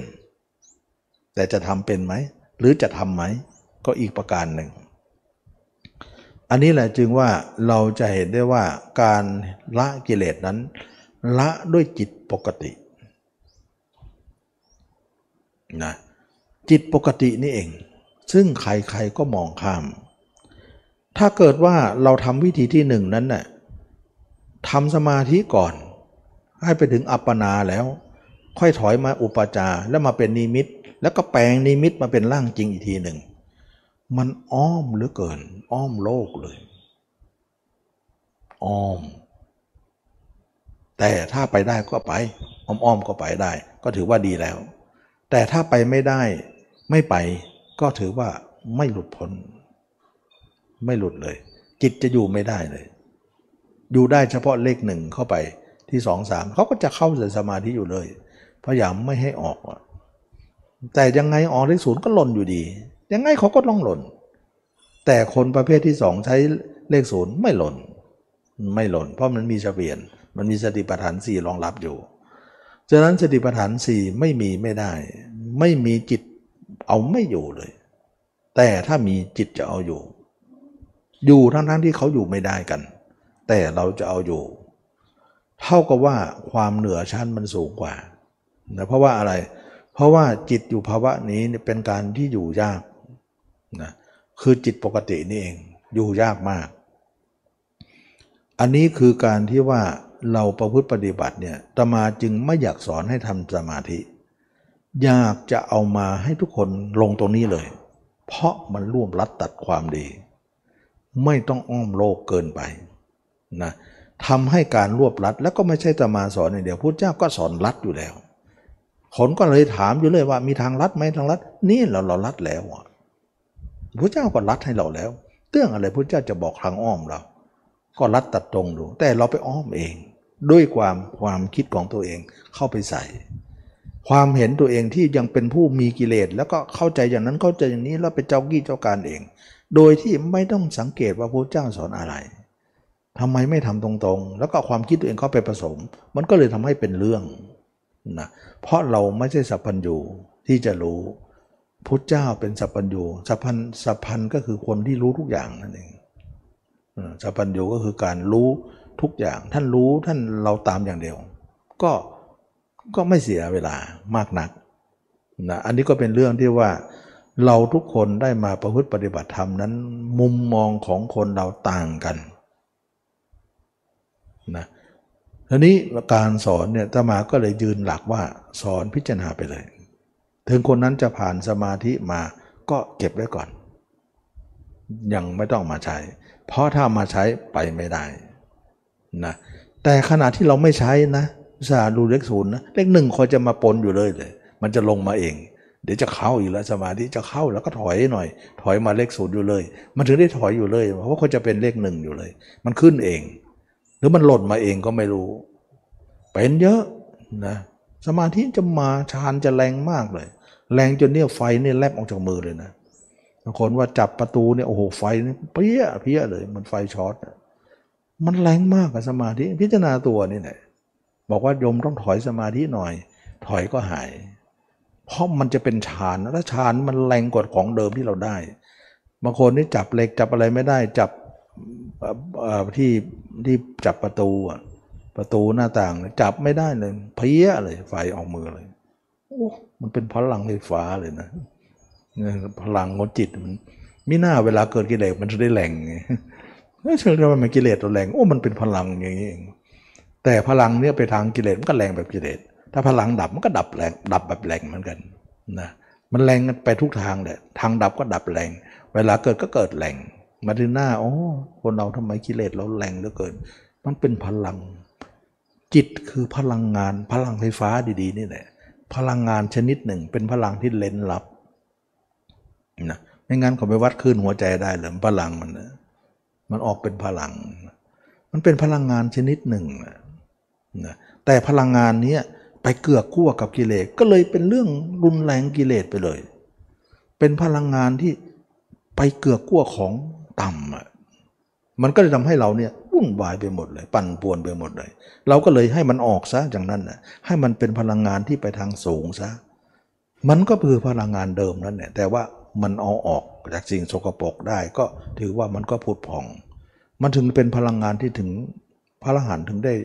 ได้อัศจรรย์ไปหมดนะจิตมันเป็นพลังนะนะบางคนบอกว่าโทรศัพท์เนี่ยถ้าคนไหนโทรอยู่เนี่ยเราลองกำหนดจิตเนี่ยทำฌานไปนิดๆนะทำฌานหน่อยๆแล้วก็กำหนดจิตตัดสายหลุดเลยนะโทรศัพท์หลุดเลยนะแอบตัดของเขาแต่เขาบอกเอ้ยทำไมโทรดีๆหลุดแล้วก็ต้องโทรใหม่มันมันเป็นคลื่นตัดได้เนี่ยบางเชื่อก็ลองดูตัดหลุดเลยสายมันเป็นคลื่นอะไรที่มันแปลกอะ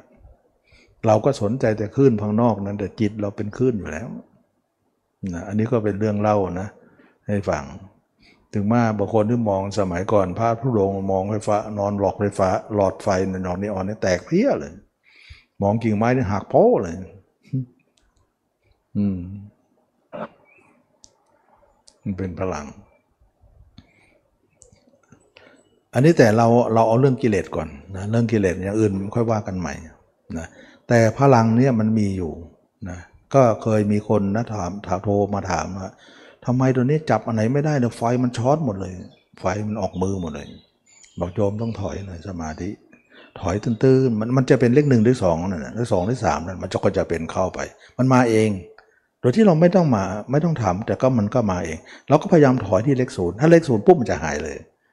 มันเป็นสติมันก็จะหายแต่ถ้าเป็นสมาธิมันก็จะมาแล้วสมาธิมันมันเหมือนกับว่าพลังเนี่ยมันรวมกันเขาได้ได้ว่าจิตรวมจิตรวมไหมสมมติว่าแสงแดดเนี่ยนะถ้าเราเอาเลนไปรวมเนี่ยปุ๊บมันไหม้เลยไฟมันลุกเลยนะควันขึ้นเลยนะแต่ถ้าเราไม่รวมล่ะมันก็เป็นพลังธรรมดาไฟก็ไม่ลุกจิตเราก็เหมือนกันถ้าเรามาอยู่ที่เลขศูนย์เนี่ยมันเป็นพลังธรรมดามันไม่ลุกมันเป็นพลังแสงแดดธรรมดาแต่ถ้าเลนหนึ่งหรือสองเนี่ยเหมือนเอาเลนรวมแสงละรวมรวมลึกก็ไปลึกแหลมก็แหลมก็โอ้ควันจะขึ้นมันถึงได้ว่าไฟถึงได้ช็อตมือมือมันช็อตโอ้ไม่น่าจิตมันนักวิทยาศาสตร์ยังไม่ค้นตรงนี้เลยไปค้นแต่นอกตัวหมดตัวเราเนี่ยพุทธเจ้าค้นมาเยอะนะจนรู้รู้ทุกอย่างเนี่ยเรื่องเรื่องพลังนี้ไอ้พลังไอ้ไอ้วัตถุสิ่งของเทคโนโลยีต่างๆนั้นมันเป็นผลงานของจิตอีกทีอันนั้นแค่ผลงานนะแต่ตัวจิตเองเนี่ยอัศจรรย์ยิ่งกว่านั้นอีกนะใครเขาเขาสร้างเทคโนโลยีมาเนี่ยบางครั้งคลื่นอะไรต่างๆเนี่ยเขาแฮกกันบ้างแฮกข้อมูลกันบ้างอะไรเนี่ยเชื่อไหมถ้าใครใช้จิตแฮกเนี่ยไม่มีใครป้องกันได้เลยนะหยุดนิวเคลียร์ยังได้เลยทำข้อมูลเนี่ยไม่ให้เป็นข้อมูลได้จิตมันยิ่งกว่านั้นแต่คนมันไม่เอาไม่ได้หรอกเพราะคนมีกิเลสคนไม่มีกิเลสเขาก็ไม่ทำอีกนะเขาก็ไม่ทำนะแต่ถ้ามันจะทำก็ทำได้จิตมันมันเล่นลับกว่านั้น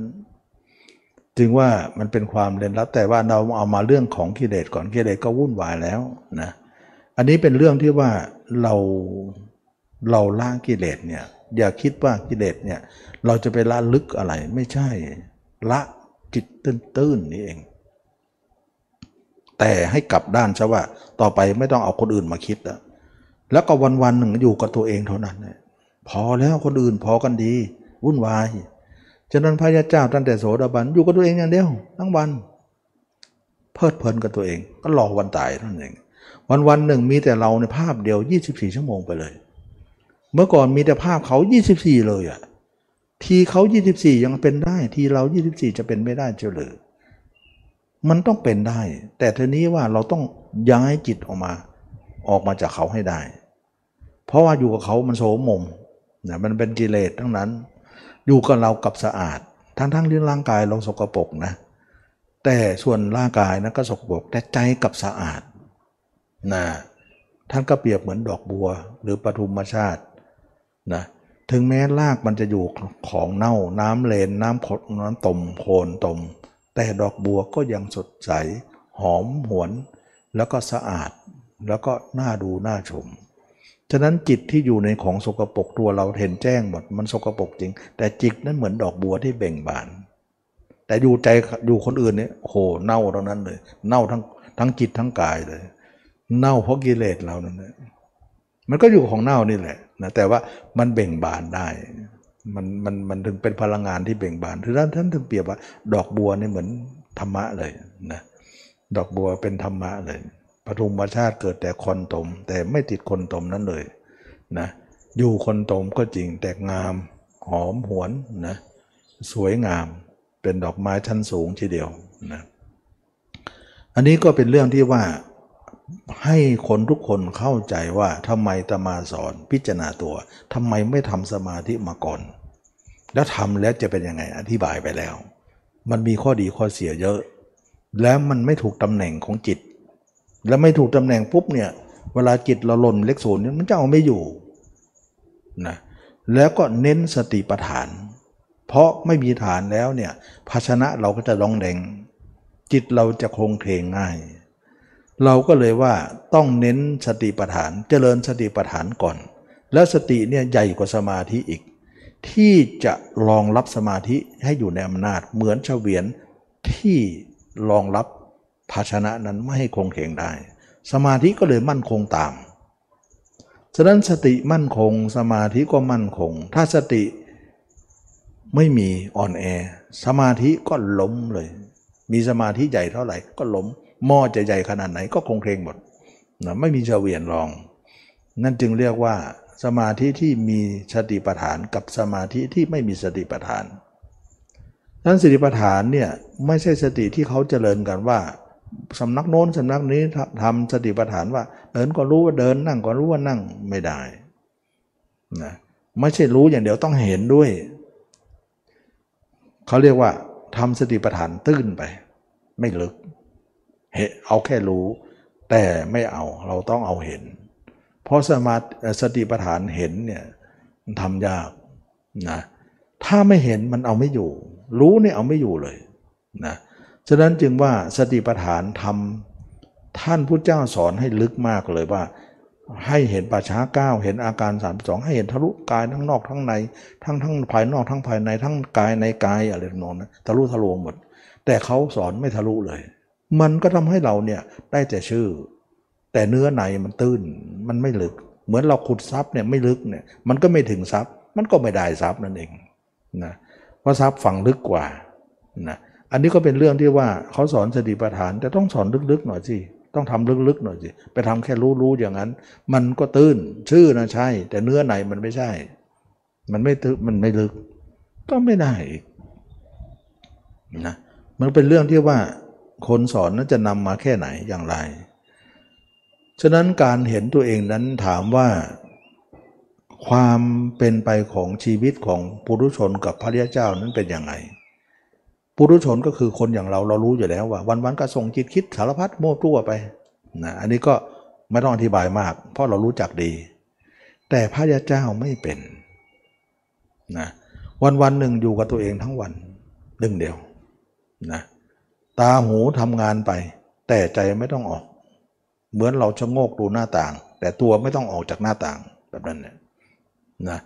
ตัวเรามองหน้าต่างแต่ตัวเราเนี่ยมองแต่ตาใช้ตาเราออกไปหน้าต่างแต่ตัวกลับอยู่ในอาคารนะอย่างเงี้ยเขาเรียกว่าเอาประตูมาเป็นหน้าต่างซะไม่เป็นประตูซะแล้วนะแต่เราก็เห็นอะไรได้คนที่จิตไม่ออกเขาก็เห็นอะไรได้แต่เห็นแล้วมันจะเบลอหน่อยไม่เป็นไร ให้มันเบอร์ซะบ้างมันมันมันแจ่มแจ้งเกินไปไปอยู่กับเขาหมดให้มันเลอะซะบ้างจะดีละนะให้มันดีละให้มาแจ้งเราซะจะไปแจ้งเขาเลยนะให้เลอะเขาให้แจ้งเราซะเมื่อเป็นอย่างนั้นแล้วเนี่ยพระยาเจ้าวันวันหนึ่งอยู่กับตัวเองทั้งวันเลยถามว่าเบื่อไหมไม่เบื่อ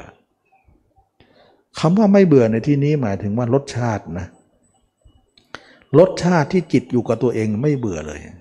มันเป็นอมฤตรสเพราะอะไรเพราะเป็นสมาธิทั้งวันมันเย็นมันนุ่มมันนิ่งมันเย็นมันจิตนี่เป็นหนึ่งตึ้งเลยโอ้โหทุกขุมขนของเรานี่เป็นสมาธิหมดเลยมันไม่ได้เป็นที่จิตอย่างเดียวเป็นทั้งจิตเป็นทั้งกายเนื้อเราฉ่ำไปหมดด้วยพลังของจิตหมดเลยทุกเนื้อหนังโอ้ไม่น่ามันถึงเป็นพระธาตุนะอืมมันเป็นหมดเลยทุกขุมขนนี่มันเปล่งปลั่งด้วยสมาธิหมดเลยแล้วอยู่อย่างนั้นนะทั้งวันทั้งคืนรสชาตินั้นน่ะไม่มีการเบื่อรสชาตินั้นเลยรสชั้นราดนั้นเขาเรียกว่าเป็นอมฤตรสมีหน้าถึงบอกว่ารสแห่งธรรมชนะรสทั้งปวงนะเราถึงได้อ๋อตรงนี้ว่ารสแห่งธรรมมันเป็นรสชาติอย่างนี้หรือจิตของเราไม่ได้ออกไปไหนเลยอยู่แต่ตัวตัวแล้วก็เป็นรสชาติที่ดึงดำมากเป็นอมฤตรสเป็นอมตะรสจะแล้วนี่เลยรสของธรรมนะอันนี้เขาเรียกว่าเป็นความไม่เบื่อเลยอยู่ด้วยความรสชาติอย่างนี้ชีวิตมีแต่ความดึงดำในสมาธิทุกเวลานาทีไม่เคยว่างจากสมาธิแม้แต่วินาทีหนึ่งเหมือนบุคคลที่อิ่มเอิบด้วยเอาลงตัวเองไปแช่น้ำอิ่มเอิบอยู่แล้วก็ดำลงไปเนี่ยเหมือนก็ว่ามันเย็นไปทั้งหัวถึงเท้าเลยอย่างนั้นเนี่ยชุ่มฉ่ำไปหมดนะแต่การเบื่อร่างกายนี้ว่าเป็นของเน่าเป็นของปฏิกูลเป็นของไม่เที่ยงเป็นทุกข์เป็นอนัตตาอันนั้นเบื่อเราต้องแยกความว่าเบื่อหรือไม่เบื่อให้ฟังนะคำว่าไม่เบื่อเนี่ยหมายถึงรสชาติมันก็เหมือนดอกบัวที่เบ่งบานแต่คำว่าเบื่อนั่นคือเหมือนเรื่องโคนดอกบัวที่อยู่โคนตมนั่นเองก็คือร่างกายนี้เป็นของเน่าๆแต่ดอกบัวนั้นกลับหอมสะอาดนะแต่รากมันอยู่ข้างเน่าอันนั้นพระอริยเจ้าเบื่อมากเบื่อกับร่างกายตัวเองว่าเน่าๆทั้งนั้นนะมีแต่เลือดแต่เนื้อมีแต่อุจจาระปัสสาวะเรานี่ห่อหุ้มไปทุกวันอุ้มอยู่ทุกวันยืนเดินนั่งนอนอยู่ทุกวันกินเข้าไปถ่ายออกมาเบื่อเหลือเกินเมื่อไหร่จะตายสักทีแต่ก็ไม่ได้ฆ่าตัวตายแต่ก็ไม่ด่วนทำลายประโยชน์ใดในโลกธรรมก็พึงทำไปซะถึงตายก็ไม่เสียดายถึงไม่ตายก็อยู่ไปให้เป็นประโยชน์ไม่ได้คิดฆ่าตัวตายอะไรอันนั้นเบื่อแต่รสชาติของการอยู่เป็นสมาธินั้นไม่เบื่ออันนั้นเป็นรสเหมือนเราไม่เบื่อดอกบัวแต่เบื่อรากเบื่อโคนตมนั้นอันนั้นเบื่ออยู่ฉะนั้นวันๆหนึ่งอยู่กับตัวเองไปตลอดทั้งวันทั้งคืนนะอยากจะเข้าสมาธิลึกบ้างก็ว่างๆก็เข้าไปลึกไปไม่มีกายเลยมีแต่จิตอย่างเดียวก็บางครั้งก็ออกมาก็อยู่กับกายไปรอวันตายไปวันๆหนึ่งว่าตายก็ตายจะอยู่ก็อยู่จะเป็นก็เป็นไม่ว่าอะไรทั้งนั้นนะวันๆอยู่กับตัวเองไม่มีภาพคนอื่นภาพตัวเองชัดที่สุดในโลกเลยภาพคนอื่นไม่มีเลยเอามาทำไมลุงหลังเรามาเยอะแล้วนะเอามาก็มามามอมเมาเราต่างหากบันป่วนไปหมดฉะนั้นเราเองก็ไม่เที่ยงเราก็ว่างเปล่าฉะไหนจะเอาเขามาหนักหัวใจเราทำไมเมื่อก่อนไม่รู้นี่ด้วยความไม่รู้ก็สู้กันมาแทบตายนี่แหละคือการเจริญเลขศูนย์นั่นเองถึงได้อยู่ได้อยู่กับเลขศูนย์นั่นแหละไม่ได้อยู่เลขไหนแต่มันจิตมันฝ่ายนี้แล้วมันไม่ได้ไปฝ่ายคนอื่นแล้วเท่านั้นเองโยกตำแหน่งเท่านั้นเองโยกจากเขามาเป็นเราซะปัญหาก็จะจบกันจะเข้าสมาธิลึกก็ได้จะตื้นก็ได้แต่เวลาจะตายก็ลึกนั้นก็อย่าเข้าเพราะทางเป็นพรหมโลกแต่ตอนไม่ตายก็ใช้ก่อนแล้วก็ตายขาล่างนี้แล้วข้างความตายมันขาดไปเองโอ้ดอกบัวเนี่ยหลุดจากคนตมแล้วไม่อยู่ต่อไปแล้วนะกลายเป็นนิพพานไปนะอันนี้ก็เป็นเรื่องที่ว่าชีวิตของพระพุทธเจ้าจะเป็นหนึ่งเดียวอยู่ทุกการทุกเมื่อไม่มีสองนะ อยู่กันไปว่ากันไปรอความตายอยู่ไม่กลัวตายแลกก็ไม่ฆ่าตัวตายบางคนฆ่าตัวไม่ฆ่าหรอกพระอรหันต์ไม่ฆ่าถ้าไม่ใช่กรรมไม่ใช่ไม่ใช่กรรมที่ตัวเองทำมาก็จะไม่ทำร้ายตัวเองฉะนั้นจึงว่าการอยู่ของผู้รู้ชนนั้นวันๆก็มีแต่คนอื่นคิดมั่วตัวพระยาเจ้าวันๆก็อยู่กับตัวเองแล้วก็เบื่อตัวเองแต่รสชาติของการอยู่นั้นเป็นอมตะเขาเรียกว่าอมตะรสถึงได้บอกว่าถ้าคนไหนไม่ทำกายคตาสติหรือสติปัฏฐานสี่บุคคลนั้นชื่อว่าไม่บริโภคอมตะอมตะรสนี่เองนะไม่รู้จักรสอมตะซะแล้วก็คือความเป็นหนึ่งของจิตหนึ่งเดียวกายเดียวก็หนึ่งเดียวหลายคนก็หลายเรื่องหลายคนก็หลายอารมณ์คนเดียวก็คนอารมณ์เดียวนั่นเองสามารถที่จะทำให้จิตเราเนี่ยซึ่งใครๆจะทำให้นิ่งไม่ได้ในภาวะเลขศูนย์นี้แต่คนมีปัญญาสติปัญญานิ่งได้ที่พระพุทธเจ้ากล่าวว่าใครๆในโลกนี้ไม่สามารถจะหมุนธรรมจักรนี้วัฏจักรนี้ให้เป็นไปนะแต่พระเจ้ายังธรรมจักรให้เป็นไปซึ่งจะออกจากวัฏจักรเท่ากับว่าจิตเราออกนอกนั้นเป็นวัฏจักรจิตเราดูในตัวเป็นธรรมจักรซึ่งกงล้อนี้พระเจ้าหมุนไปแล้วหมุนหมายถึงว่าโยกจิตเราไปหาตัวเองนี่ให้มันไม่อยู่กับใครจะแล้วนะทำให้จิตเคลื่อนไปทางทิศทางตรงข้ามก็กลายเป็นธรรมจักรไป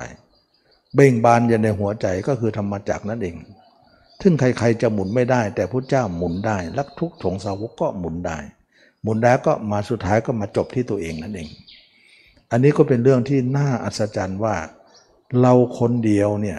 มีสองอย่างในชีวิตเมื่อก่อนเกิดมาเนี่ยเราไม่ได้ปฏิบัติเรารู้จักโลกดีเพราะเราเป็นโลกเต็มๆแต่ชีวิตเดียวกันนั้นเราถ่ายโอนจากคนหนึ่งมาเป็นคนหนึ่งได้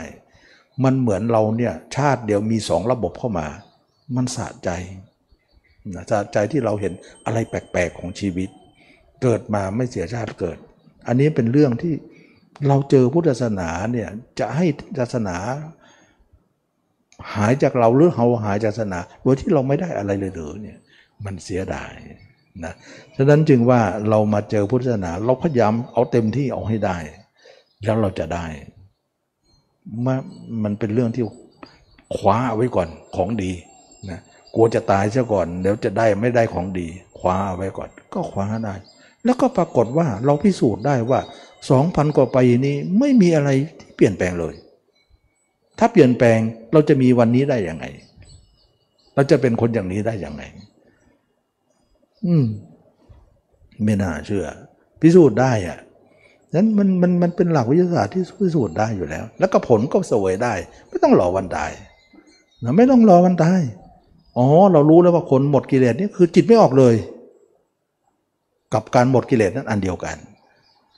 จิตออกก็คือมีอยู่นั่นเองอ๋ออย่างนี้เหรอชื่อว่าคนละอ๋ออย่างนี้แหละเมื่อก่อนไม่เข้าใจคนละกิเลสมันละอย่างไงอ๋อออกก็คือมีไม่ออกก็คือจบไม่ออกต้องถาวรด้วยนะไม่ใช่ไม่ออกแบบสมาธิชั่วคราวไม่ไม่ถือว่าไม่ไม่นับเนื่องนะไม่ออกนี้ก็คืออยู่เลขศูนย์นั่นแหละไม่ออกในหนึ่งสองสามนี่ไม่นับไม่ได้ดังนั้นมาถึงเลขศูนย์เขาก็ออกอยู่แล้วแต่เลขศูนย์นั้นไม่ออกคือจบเลยคนนั้นก็ชนะนะวันนี้ก็ล่วงเลยเวลามาพอสมควรเนาะก็ได้พูดถึงเรื่องของการว่ามุมมองของคนที่เข้าใจว่าต้องใช้สมาธิก่อนไหมต้องไม่มีไหมสมาธิอยู่ระดับเลขไหนอะไรแต่มาก็จะพยายามให้เห็นภาพให้ชัดเจนนะว่าเราใช้สติกับปัญญาเพราะจิตเราอยู่ภาวะเลขศูนย์มันเกิดเต็มที่แล้วก็ดับมันเต็มที่ตรงนี้ถือว่าในตำแหน่งเดียวกันเกาถูกที่ขันแล้วก็ชนะได้เมื่อชนะแล้วก็สงบระงับเราจะเห็นว่าใช้สติดีที่สุดสมาธิยังไงเราก็ได้อยู่แล้วนะอย่าที่ว่าได้หมดนะอภิญญาอภิญญาต่างๆก็ได้หมดอภิญญาหกวิโมกข์แปดปฏิสัมภิทาสี่ได้หมดแต่เราไม่อยากพูดถึงเท่านั้นเองนะไม่ได้ตอนปลายนู่นนะแต่ตอนต้นต้องทำอย่างนี้ก่อนนะตอนปลายมันก็ได้หมดแหละคนมันกลัวจะไม่ได้หูทิพตาทิพโอ้โหไม่กลัวต้องกลัวเอากิเลสออกก่อนสิมันได้ทุกอย่างอยู่แล้วนะแต่เราไม่เน้นเรื่องพวกนั้นนะไม่เน้นยังไงก็ได้อยู่ดีคนมันอยากได้ตามกิเลสของตัวเองนั่นนะจึงไม่อยากทำทางนี้หาว่าทำทางนี้ไม่มีสมาธิไม่มีไม่ได้มีไม่มีจิตไม่ออกอ่ะ หนาวสิมีหรือเปล่าล่ะไอ้คนมีออกหรือเปล่าล่ะออกทั้งวันเนี่ยมันเป็นจะเรียกว่าการทำไม่เหมือนกัน